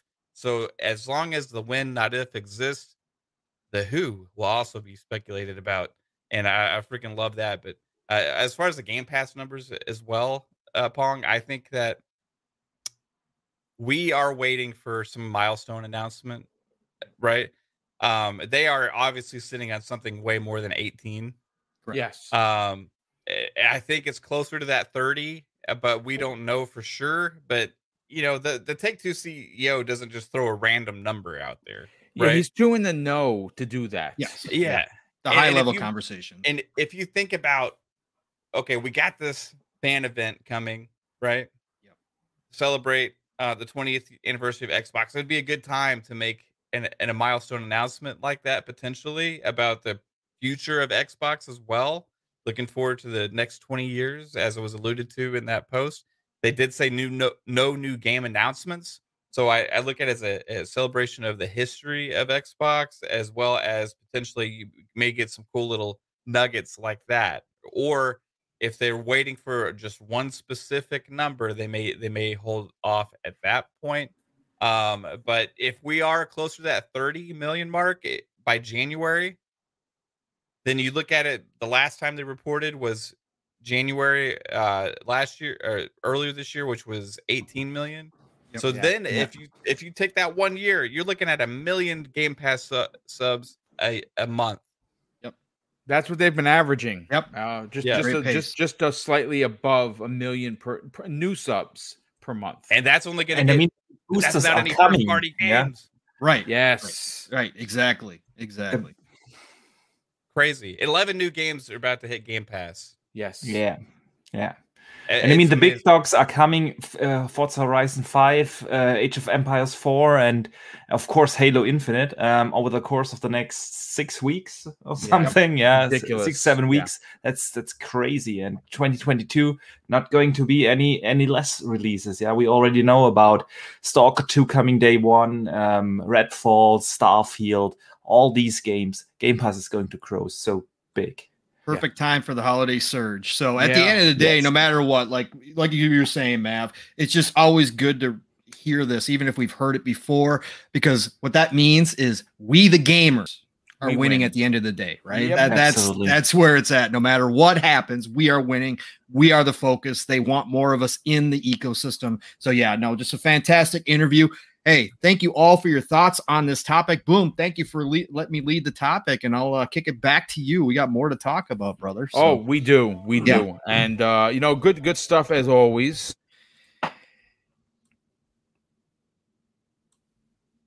So here's okay. You're muted. You cut out there. Okay. All right. I had to mute myself because my phone went off, and that's very unprofessional. So here we go. We have to get into the lead topic, or at least one of the lead topics. Obviously we have before we even get into that, let me catch up on these ridiculous you got a big list. It is thanks to Zemi keeping it because it's my God. First of all, the first one of the day comes in as a big bomb from our good friend, Army veteran. He drops an outstanding $20 super chat and says, man, that fridge online is garbage. Just like the Halo console pre-orders. I already spent $1,000 each on 2 pre-orders just to make sure I can get it. He says $2,000 total after spending 15 hours outside of GameStop for the Series X pre-order. Yeah, that's very disappointing. Boom, can I give you a quick story about Army veteran? Yes, sir. It's a little fun nugget here. Yes. So last year I had just started the channel and I was doing the podcast and stuff, and I was like, hey, the Series X launch event is happening. I'm going to go and buy some food and go out in front of GameStop and see who's camping out the night before and go and see if so I show up and there's one guy standing outside. I pull up in my truck. I'm like, hey, what's going on? We sit there and have a conversation. Right. And he's like, hey, what's up, man? We start talking. We start talking about podcasts and stuff because I was like telling him, yeah, I got a show. I got a channel. And he's like, hey, have you heard of Mr. Boomstick? That's hilarious. And I was like, wow. Oh, yeah, man. I really like his show and stuff. He's like, yeah, you should try and get on his show sometime. I'm like, oh, yeah, I'm not going to ask or whatever that. And anyway, so I was like, hey, you're just one guy. I'm not going to go buy you food or whatever. But then we just had a cool conversation and ends up look at it almost a year later. Right. We're here together on a panel on the show, and he's that's awesome in the chat still. So, and that was Army veteran there at GameStop. So shout out to you, Army veteran. Met you in person. Good dude. Yeah. Dude, that's a fantastic story. It kind of reminds me of when I went to E3. Someone heard me talking, and they again, it's to me, I get embarrassed easy. He's like, are you that voice? Are you Mr. Boomstick XL? And I'm like, yeah, dude, I am. Can I take a picture? And I'm like, absolutely, dude, but I don't know why you want to take a picture. Trust me when I tell you, folks, I am humbled beyond words that I have a following. You do this, you come out here, You put yourself out there. You're talking about games because you love games, and you just never know where it's going to go, right? And here we are. We had almost 350 people here today, and it's extremely humbling for sure. And that's a pretty dope story. Thank you for sharing. Drawn TJ drops a very generous $5 super chat and says, I hope it's true that Killer Instinct 2 is in production. And yes, we're going to be getting to that. Good friend of the program, good friend of the community, Special Nick of the Xbox Era podcast, had some things to say regarding Killer Instinct 2 and that it already might be in some sort of a pre or, you know, production level of development, and that gets me excited. We're going to get to that in a second. Iron Mike drops a very generous $5 super chat and says MS needs to do invitation only releases with some of these limited edition items, one per gamer tag. I think Boxenberger talked about that. That's a super relevant idea. I love it. Kay Asante, good friend of the program, good friend of this community, and panel member at Primetime Gaming, drops a $5 super chat and says, "Greeting, friends. We have the right to spit some righteous smoke right now. Bots are becoming a problem, but we'll be all right. Have a great show. Yeah, we'll absolutely." For sure. Danny Passion drops a very generous $5 and says, let's not forget that the main reason for this fridge is marketing for the consoles, and marketing is focused on those who don't have or know your product. I mean, that's absolutely correct. So it behooves Microsoft to do something about the bot situation for sure. He drops an additional $2 super chat and says, I wouldn't blame Microsoft. The scalpers are the ones to blame. Indeed, they are. Jordy from Xbox Era. We've been talking behind the scenes. I'm trying to get him on the show. He is going to be a guest. He's trying to get his equipment. As soon as he gets his equipment, he'll be joining us. He becomes a channel member. Jordy, thank you so much for that. And, of course, thank you for the info, which I cannot talk about just yet. You dropped into the DM the other day. That was pretty dope. You would definitely appreciate that. Outbreak Podcast drops a very generous $2 from Jen, says, boom, your panel is the best. Thank you very much, dude. And he enjoys our opinions. Well, thank you for that. And Black Ronin drops a very generous $5 from Jen, says, I think Phil and AA have a commercial or something cooking that they want to use also 100 million Xbox subs in WSJ, that about the section for Phil. I mean, I don't know if they have that many, the 100 million subs maybe across lifetime, but it's going to be a very interesting anniversary, which is going to be doing on the 15th. And, of course, we will be covering that live post and pre-show as well. A Bay Area drops a very generous $5 super chat and says, what's up, Boom and panel? Good show as usual. Hit the like button, people. Yes, please. We have over nearly 350 people here. Please, for the love of Joe, hit that like button. But let's get into there are two topics for me as an OG, right? As someone that grew up spending $90 on cartridges back in the days.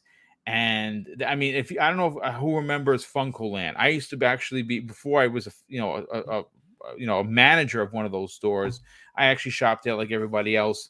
And I remember games, N64 games, costing $115 because they're the only ones that had them. Like they the way that Funko Land did their business was supply and demand. And if something was high supply, they charged more, and it was a nightmare. But there are two franchises that Microsoft has not addressed. I have a feeling that they are addressing them, one of which is Killer Instinct, proper Killer Instinct 2, and Banjo-Kazooie. I'm not getting off. I'll put it to this way. Boom complains about two things. Those are them. Once those are addressed, once we get a confirmation that, let's say, Playtonics is making the next Banjo, and Studio ABC is making Killer Instinct, I zip the lip, I take the key, and I throw it away. You never hear anything from Boom again, because then I've made it to my Zen place, right? Well, this past Sunday's Xbox Era, Special Nick, who happened to him and John mentioned me, which is, again, it's extremely humbling when you hear your name being called on a podcast. You're like, oh, they're talking about me, really, right? Well, he, and I say he, Special Nick had dropped a hint of this in one of the podcasts, and I totally missed it. I'm like, I don't even remember the podcast that he was in that he talked about this, because I would have immediately, went to it. But he talked about the fact that Killer Instinct could absolutely be, in fact, in some sort of pre-production, and that they might have gotten a studio to make the game. That is what he is hearing, and that is music to my ears. Look, I've said this before, and I will say it again. Right now, when you look at the fighting genre, PlayStation has it on lock. They have a lot of exclusive content that goes to PlayStation 4, now PlayStation 5. Surprisingly enough, next year, King of Fighters 15 is actually coming at the same time to the Xbox and the PlayStation, which I thought was great, because I love SNK. I'm a huge SNK fan.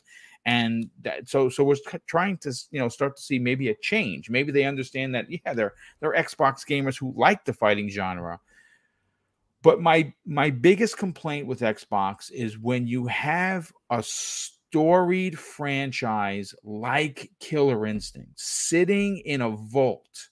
You have the first one that launched in 2013, and I mean, listen, it's a franchise that has a history with Nintendo, with Xbox. They own the IP, the character roster, even just the regular character roster with Jago and the rest of them, Saberwolf, T-Hawk. There's room for this franchise to exist, and to know that it potentially could, in fact, be my prayers be answered. It's very exciting, but I'm interested to get what the chat has to say and get, of course, what the panel has to say. And I'm kind of going to roll it in reverse. And I'm going to start first with 3-Bit. 3-Bit, as an artist, when you look at a game like Killer Instinct, every fighter on that roster is unique in its own way. You know what I'm saying? And some of their stories maybe not have come to fruition the way that we would love to see their stories be told. What are your thoughts on the fact that Microsoft might actually have a studio making the next Killer Instinct? Great. I think Microsoft has so many IPs that they need to start utilizing. Yeah. I think Nintendo is pretty good at utilizing some of their popular characters in different ways, whether that's Link, like in Dynasty Warrior games, or Mario and golf, kart racing, board games. Microsoft really does need to sit down and look at some of their IP and celebrate it. I've said this on a couple of shows. Yes. They have Rare as a studio with so much history, and they're not really willing to develop their old IP. They want to sort of focus on the new Rare, right? So what did they do to make sure it was just happening just underneath like a different studio? Like Rare is a different studio now, but they have so much IP, and then what? They gave Perfect Dark to another studio. So I think Killer Instinct is just a title that just further diversifies their portfolio. Yes. Sony kind of swept Capcom a bit with Street Fighter in the past, and Killer Instinct is just a pretty good game to re-look at, to have like a fighter underneath Xbox's belt. And a lot of different fans have been clamoring for Killer Instinct over the years. I've just been hearing, where is Killer Instinct? I really like the first one, and it's kind of a different fighter. If you guys have played it, like it plays very differently to me than a Mortal Kombat or Street Fighter. Well, its combo system is so unique on how you chain everything together, where it gets almost into it's so fast that it gets into a blur. That's how fast. Again, a great point that it's so unique in its presentation that it almost deserves a sequel, just because it's a legendary title, but unique, and adds depth to their portfolio. Yeah, for sure. I think with Killer Instinct, it standing it alone against all these other fighting games, like you were saying, Boom. A lot of Sony games are getting the fighting genre for sure. It's getting a little bit unlocked, but it is nice to see that they are considering bringing back Killer Instinct if this rumors are true, you know. So I don't know. I'm looking forward to it. If they are going to make another one, I am wondering what studio they are going to bring into the fold to make this happen, because we know that the studio that originally made Killer Instinct is not at Xbox anymore, I don't think. I think they are gone now. Yeah. So well, the original team that made Killer Instinct before the second team took over was purchased by Amazon, and Amazon basically killed that studio, which is very disappointing. Yeah, so I am wondering what studio is going to be behind this, or is this an Xbox publishing situation where they hire a third party developer to make this happen? Yeah. So yeah, we'll see. Real quick, this goes to show you what kind of a small world this is, folks. Gamers Play. HUD Zero drops a $5 super chat, and I'm going to get to the 2-1 before it. He says, "You took me back, Funko Land, Yonkers, Central Avenue. I bought my Dreamcast, $99.99. It's." He says he's still thinking about it. Check this out, Games Play. Not only was that the store that I started in, which that Yonkers store before they gave me my own store up in Nanuet. That $99.99, my brother Neo Mental was running the he was a manager of that location. Now, I had already been on the NYPD for 5 years already. I drove through New York, and if you remember this, it was a monsoon that day, and the Hudson River Parkway, if you're familiar with New York, gets flooded.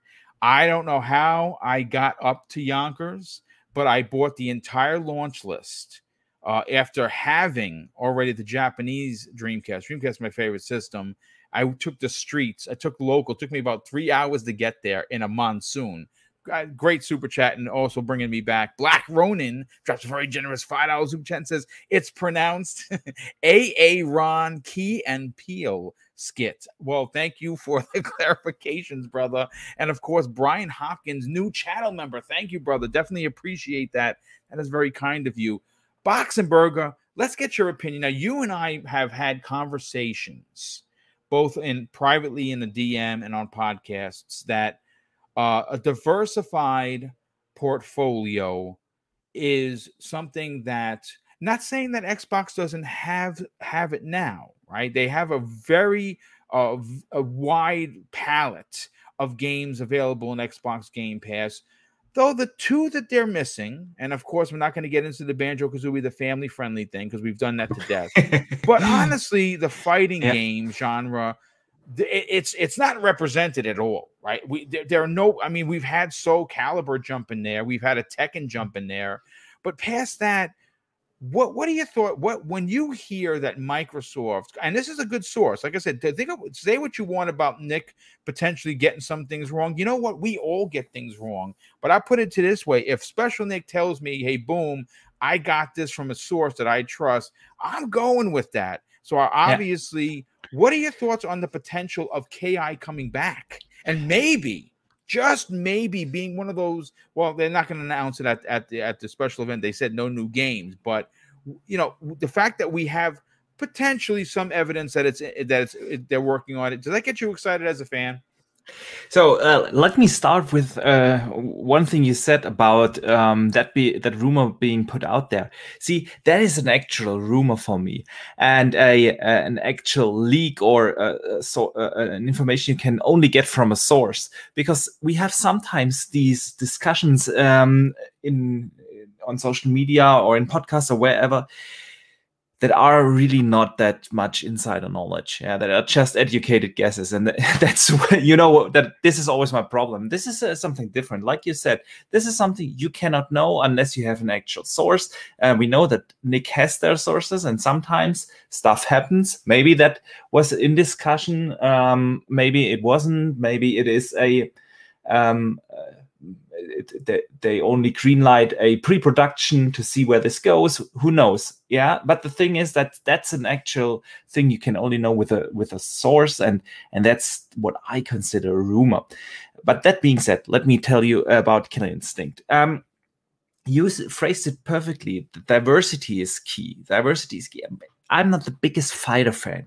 This is really not my type of genre. So, Killer Instinct 2 is not a game that is made for me as a gamer. I'm still excited because I love the diversity in the Xbox ecosystem. I think it makes it so unique that Xbox is looking out to have all kinds of genre in Game Pass in their first-party portfolio.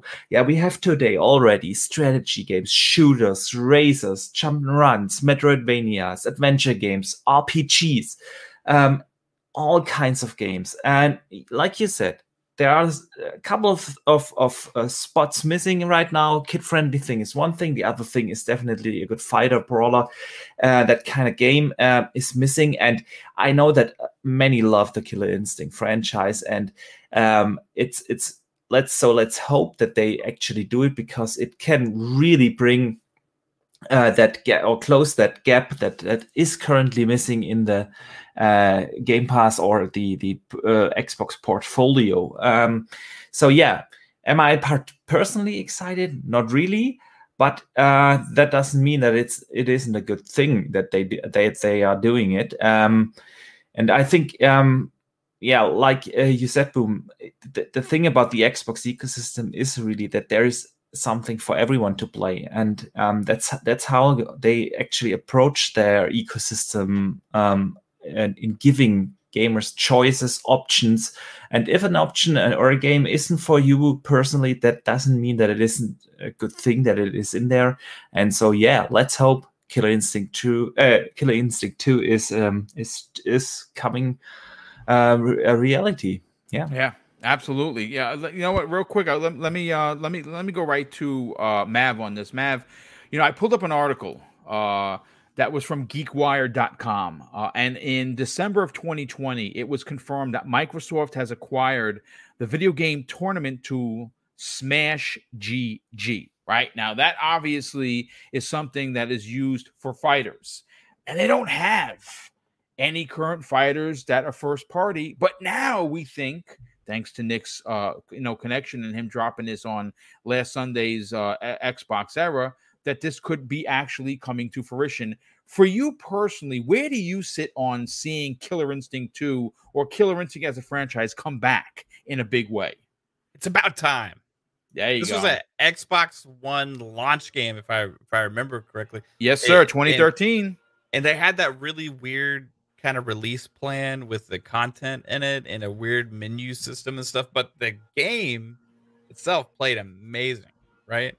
But it did kind of suffer in a way with all the Xbox One games back then, because everybody, as far as market share, mind and stuff, was kind of down on Xbox at the time. I mean, you had those diehard Xbox guys standing behind Xbox and loving every minute of it still, but you know, the games didn't do as well as they could have, right? Because of this. And Killer Instinct was one of those games that stood above the rest at the time, where it was getting that positive praise. I remember when it was announced, actually, at what's the big fighting game event thing they have, the crowd just erupted when the Killer Instinct was announced at the event, and there's a definite audience ready and waiting for this game. It's just been so long with how things have come along with games over the last 8 years now, I guess, since the last one. I cannot imagine how good this next one will be, and I do think it's happening. Right, I think it's happening because Nick seems to be sure about this. He seemed very confident on the source that the unnamed source that he mentioned. Correct. Right. His quotes were more of the lines like, "It is happening," right? Yeah. Like, as opposed to like before, where they're kind of, a lot of times the insiders will be like, "Hey, this is a possibility. This is blah blah blah." But I think he was pretty insistent that it is in active development, if I was reading his quotations correctly from from his podcast. So now you start to just wonder, who is it? That's the big question. Who is developing this game, and will it live up to the Killer Instinct name? Where are they going to take it? Because, you know, the last one they added like Battletoads characters and stuff in there. They added the Arbiter in there, General Ram. You look at this whole portfolio of characters that Xbox has now, right, at their disposal, and you could potentially see something unlike anything we've seen before with a fighter like this, using the stable of characters that Xbox has at their disposal, plus all of the classic Killer Instinct characters as well. So it has to be the first one. Oh, man. I mean, it's just ridiculous. I can just imagine, like, there's so much you can do with the new Killer Instinct game, right? I think the name, like, Demps was thrown around about a possible studio. They have made some of the... they've worked on Street Fighter. They've worked on other fighting games, and it could be a good fit. Another name that was thrown around was Inway. They made that Power Rangers game that's in the arcade. Yes. Right. It's actually really good. It actually is really quite good. So there's different studios out there that they could have potentially made a partnership with, or maybe somebody that they're trying to acquire in the future. The other name I would like to throw out there, because we do not know anything about this studio, but we know they are working on an unannounced project, and that's Roundhouse Studios, that came over with the Zenimax Bethesda deal. Roundhouse sounds like the name of a fighting game studio to me. So I don't know. I don't know what to think about that, but there's so much potential with this, that, and it is that need. It fills that gap, right, that they've been missing with the first party fighting game. So I'm super excited about it. Yeah, well, let's go to Pong. Pong Sol, the question of the day, you've heard what everyone says. So does Microsoft need Killer Instinct? Yeah, I mean, I think so. Boom, shout out to the people working in your neighborhood. I love how they always pick our podcast. Yeah, every time. It's unbelievable. Look, Killer Instinct, yes. Again, people have already talked about it. Diversity of games is a must, right? We see... this across the industry when it comes to, or across industries, I should say, when it comes to offering a service like Game Pass. You've got to have all content for everybody, even if it's niche, right? Even if it's something that not everybody's going to pick up on, you want that content in there. So when people look at the catalog and are deciding whether or not to jump into a service like Game Pass or Netflix or whatever the case may be, you've got to have something for everybody, or at least try to. And the fighting genre, even though it's not as big as it once was, it is a passionate part of gaming. And it is something that people look forward to. We definitely have seen PlayStation making investments with companies.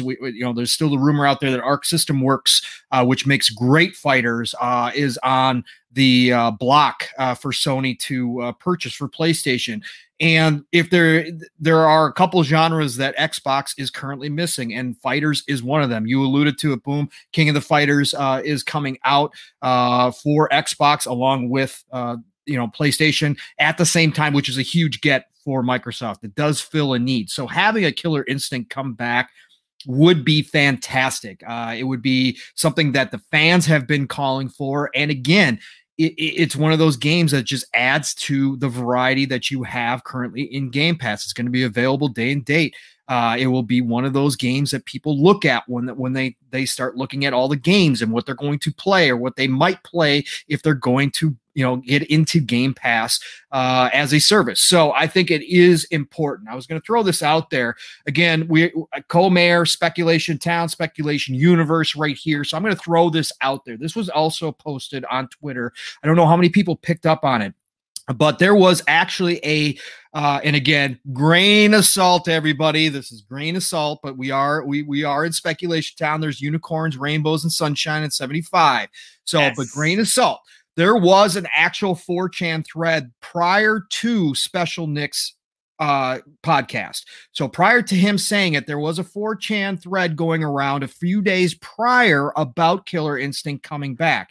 And there was a few details in there. Again, 4chan especially, grain of salt. However, Timing-wise, interesting that it popped up on 4chan just prior to Special Nick talking about it. So here we go. A few extra details that this thread contained. It is on Unreal Engine 5. There is going to be more focus on Xbox with a bigger emphasis on Xbox characters being in Killer Instinct. For example, Master Chief, Dovahkiin, Doomslayer as playable characters. The developer is apparently obvious if you followed Killer Instinct 2013, which that part doesn't make a whole lot of sense to me because we know Double Helix, you know, joined Amazon.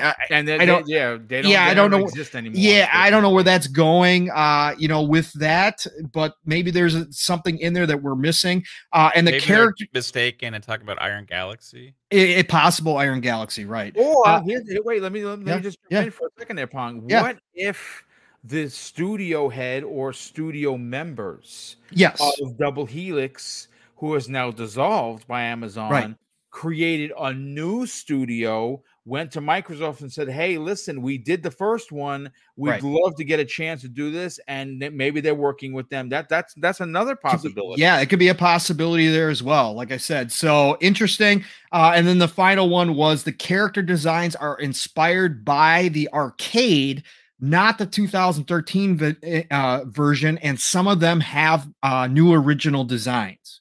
So just throwing that out there. I saw not a whole, didn't see a whole lot of people picking up on it. Again, grain of salt. I missed that. I didn't even know what you saw, dude. I thank you for bringing that to the conversation because I totally missed that, and I'm a diehard KI. No problem. I just found it underneath one of the posts, and I thought it was cool. So.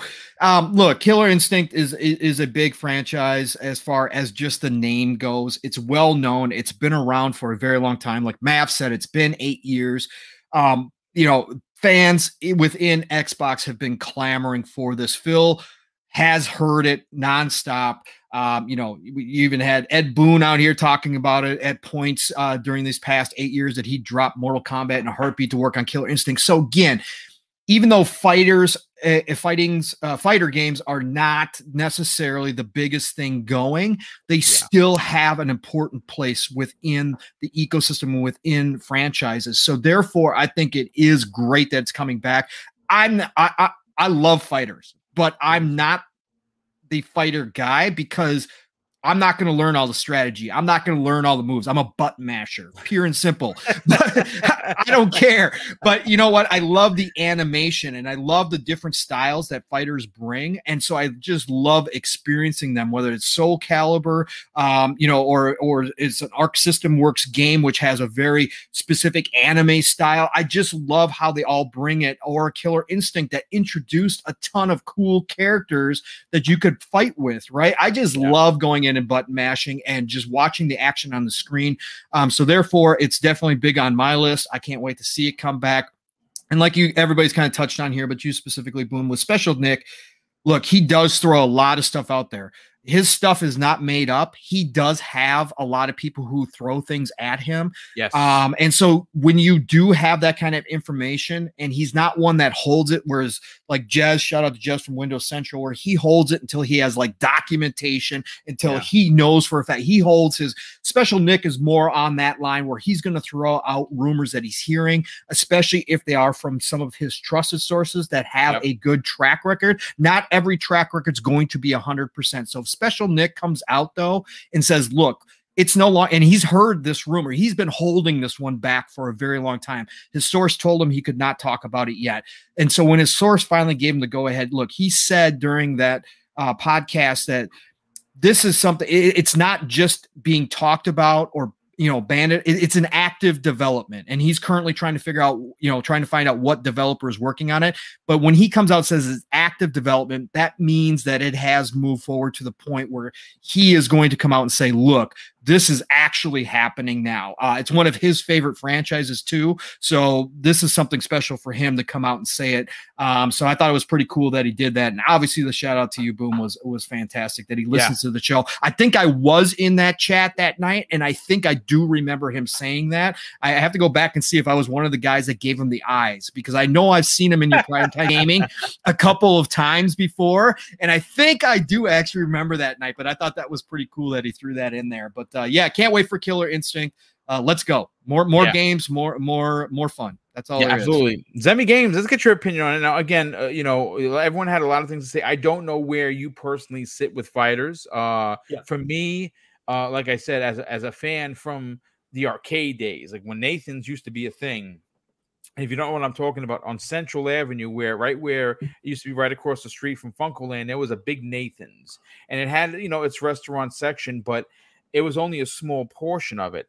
The back end of Nathan's had about 200 arcade machines. It was when the arcade scene was huge. And I remember playing Killer Instinct. That's where all my money went. My allowance went there.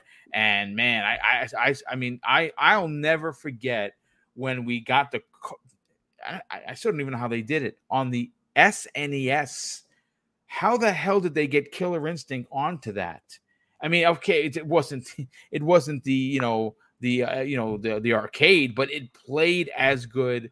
And man, I've been a fan of that franchise for years, and also a fan of the IP. Where do you fall in Microsoft potentially bringing it back? Because, I mean, the calls for it are out there. We're not the only panel to talk about it. I mean, I think that this is the only show that has talked about it as multiple times as I have. Where do you fall on it, Zemi?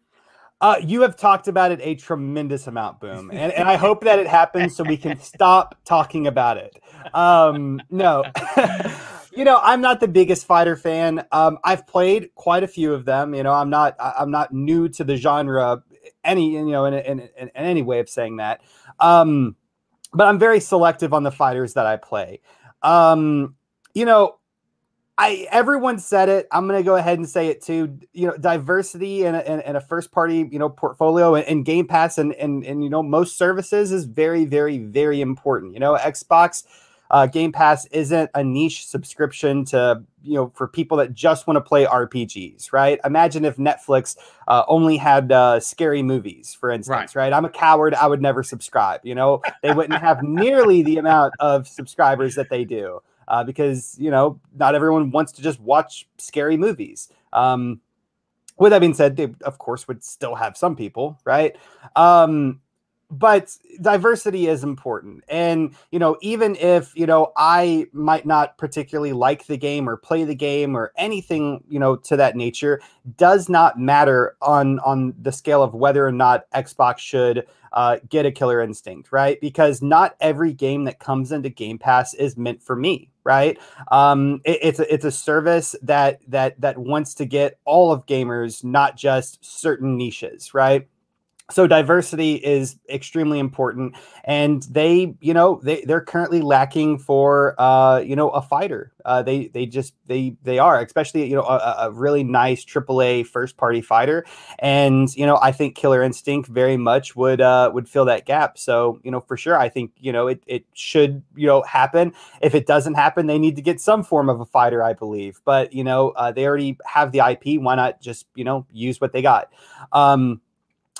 And like what, was previously said, Killer Instinct also offers the ability to celebrate your history as a company and your other IP by having the Dova King from Skyrim in the game, having Master Chief, having the Doom guy, having Marcus Phoenix, all the other amazing Xbox characters in a fighter, to help introduce maybe people that are only interested in fighters into other characters and other storylines and other franchises as well that they can easily play on Xbox Game Pass. I think one of the biggest problems that Xbox has right now is that they have way too much IP and not enough studios to make them, right? Make the games that people want. And, so the last time that we talked about Killer Instinct, my statement was, hey, it could be happening, right now in the background for all that we know. But I truly believe that it was something that was eventually going to happen, right? A lot of these IPs that we hear people, clamoring about, that have a lot of nostalgia, I truly feel, at least the really popular ones that we haven't heard anything about will eventually happen, right? It's just a matter of Xbox finding the right studio to actually work on it. And, if this rumor is to be believed, then, it sounds like they found the right studio to make Killer Instinct, or at least the Killer Instinct that they want to have being made. The IP is still really, really popular. There's still a community of gamers that, still avidly love the game and play the game to this day. I think it makes a lot of sense for Xbox to want to, come out with a sequel or recreate this or whatever the ultimate plan is. I think it makes a lot of sense on a lot of different levels. So yeah, I mean, I think it very much could be happening for sure. Yeah, and listen, folks, we're at the 2-hour mark. I did have another topic. The topic, I'm going to move it forward to Friday's show. I'm going to give you a preview of what we're doing on Friday.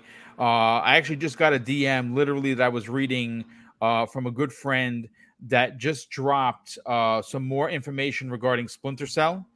We have it from is it Nibble? Is it Nibble? I don't know how I always pronounce his name wrong. According to VGC, which Video Games Chronicle, they just dropped an article that says a new Splinter Cell game is in development, early in production, with an announcement potentially coming next year. That's that. We also have some new information that for anyone that is an Xbox Game Pass subscriber. Ultimate Game Pass subscriber, Microsoft is going to be dropping monthly content for Halo that is going to be available for only people that are Xbox Game Pass Ultimate subscribers. We were talking about that last night. We weren't sure how that was going to work, and now we have information. So if you want to continue the Xbox talk, tune in, because there's no show on Thursdays, right? I got rid of the Thursday show. That could be coming back in a different iteration, potentially next year. I'm messing with some names, some different titles. I don't know if it's going to be a panel. I don't know if it's going to be a solo or even a one-on-one kind of a situation. But a show is coming back. I have nothing to announce now because I'm working behind the scenes on trying to bring something different to the channel, something new that's going to replace the second Xbox Factor podcast.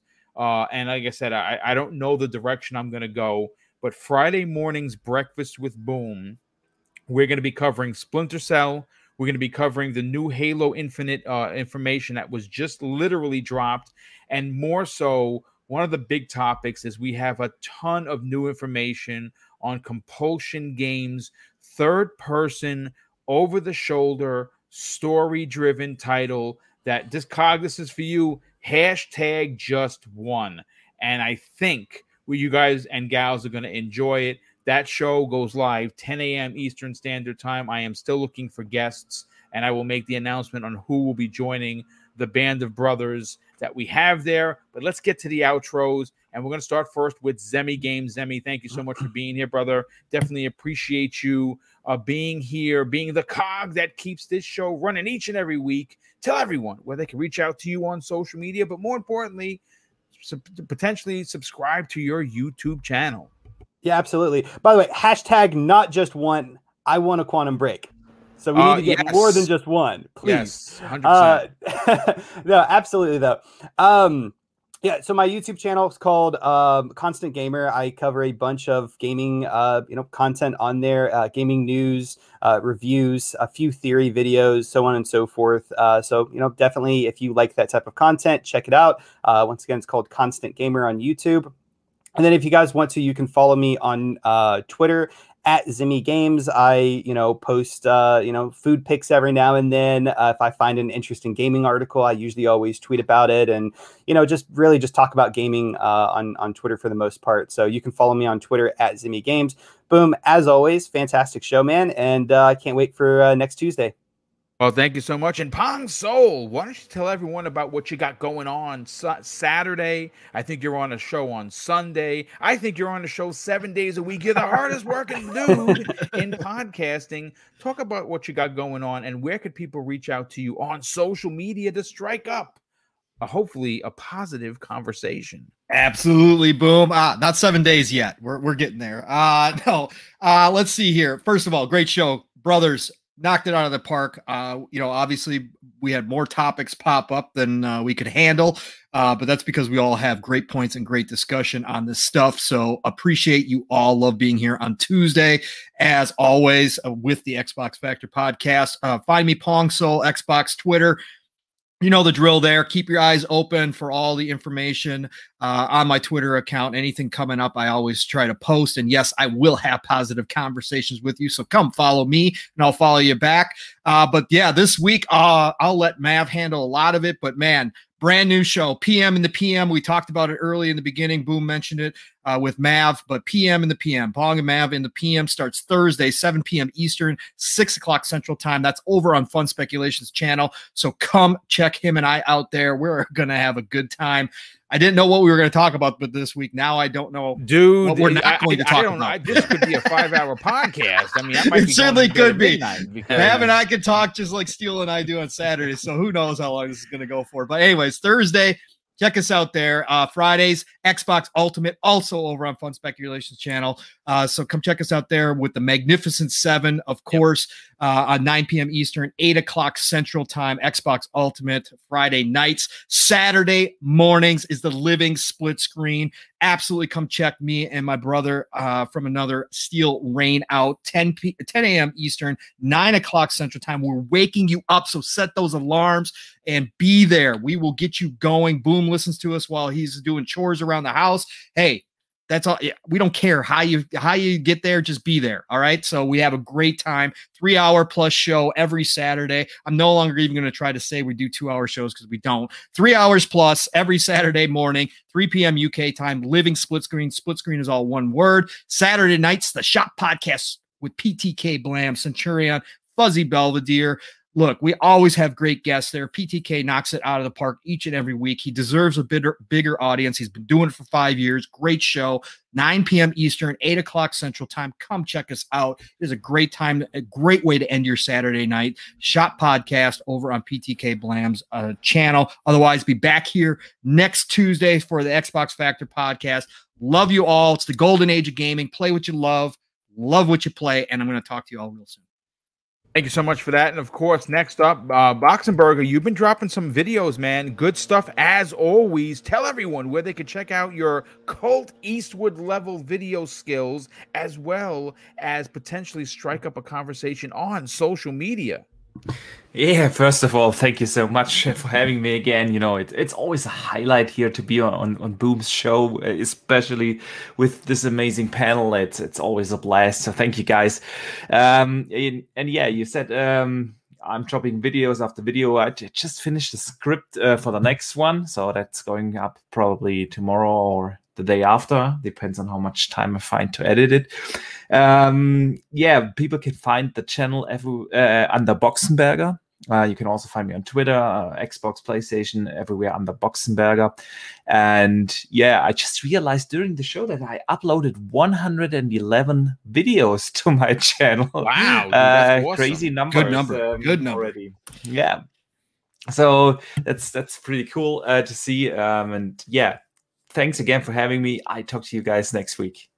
Thank you so much for that, and Mav, let's get you. And you got a lot to push because you're doing a lot on your channel. And obviously, I'm happy to say that seeing you grow brings a smile to my face. I really am excited the way you have handled the growth of your channel, bringing your wife in on the conversation, bringing the Magnificent Seven together, bringing another new show to the conversation in PM in the PM. Tell everyone where they can check those shows out and where could people strike up a conversation with you on social media. Awesome show, Boom. Great conversations on Twitter. You can find me at Fun Speculation. It's where you'll find all the channel updates and just random thoughts, even if you don't want to hear what I got to say because it's a bad opinion. It'll be there on Twitter. Also, YouTube, Fun Speculation as well, where we have the full slate of shows. Wednesday, we got Fun Pop, where we're going to have a lot of fun because we got a lot to cover because we had DC Fandom, right? There was a lot of stuff. So we're going to have a blast Wednesday. We got Thursday, new show with Pong, PM and the PM, as he said, and you guys aren't ready for this.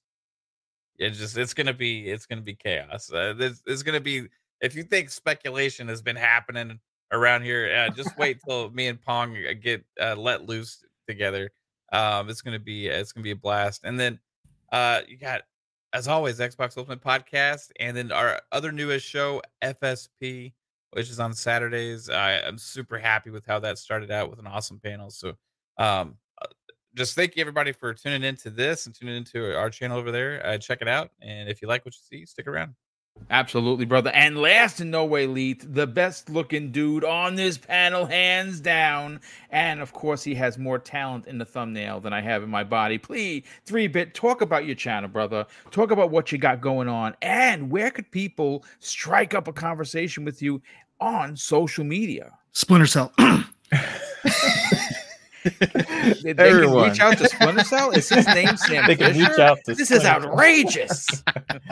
No, everyone can find me on Twitter at i3bit. I'm on this show, and I'm also on Xbox Ultimate every Friday with the Magnificent Seven.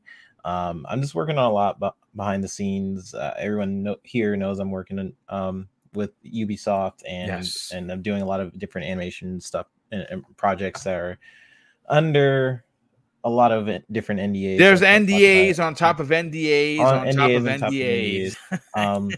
But yeah, there are some stuff I can talk about that you guys will be seeing on my Twitter that I'm working on. This music video with this really talented artist you guys should check out. Her name is Ani Kaizen, a good friend of mine's. And I'm doing the music video for that. So look out for some of my work. But besides that, thank you guys. Always love being on the panel with Mr. Pong, Mav, Boxenberger, Zemi, and U-Boom, and everyone in the chat. You are awesome. So it's always good to be on the Xbox Factor. I'll see you guys next time. Yeah, well, thanks so much for being here, brother. And, of course, I want to thank the chat. We had over almost 350 people here. Hopefully you enjoyed yourself enough to hit the like button. If you are new to the channel, please consider subscribing. We hit 9K finally, and now we're on the march to the glorified 10K, to be in that conversation with several, you know, obviously the Iron Lords hit it, and I couldn't be more proud of those guys. Those are my brothers, and to see them hit that is amazing. Xbox Era is close there, folks. If you trust Boom's opinion, go check out Special Nick, John, and of course Jordy and the rest of it. They have an entire team that works over at Xbox Era. They are so close to 10K. Get over there, subscribe, tell them Boom sent you. You will not be disappointed. Their shows are fantastic, and they do a lot of reviews. They have a big, big team working on there, and they're relatively new on the scene. And to see them hit the 10K as quick as they did goes to show you the talent that they have over there. So definitely go check out those guys. And, of course, I'm going to close out the show with something that is important to me personally.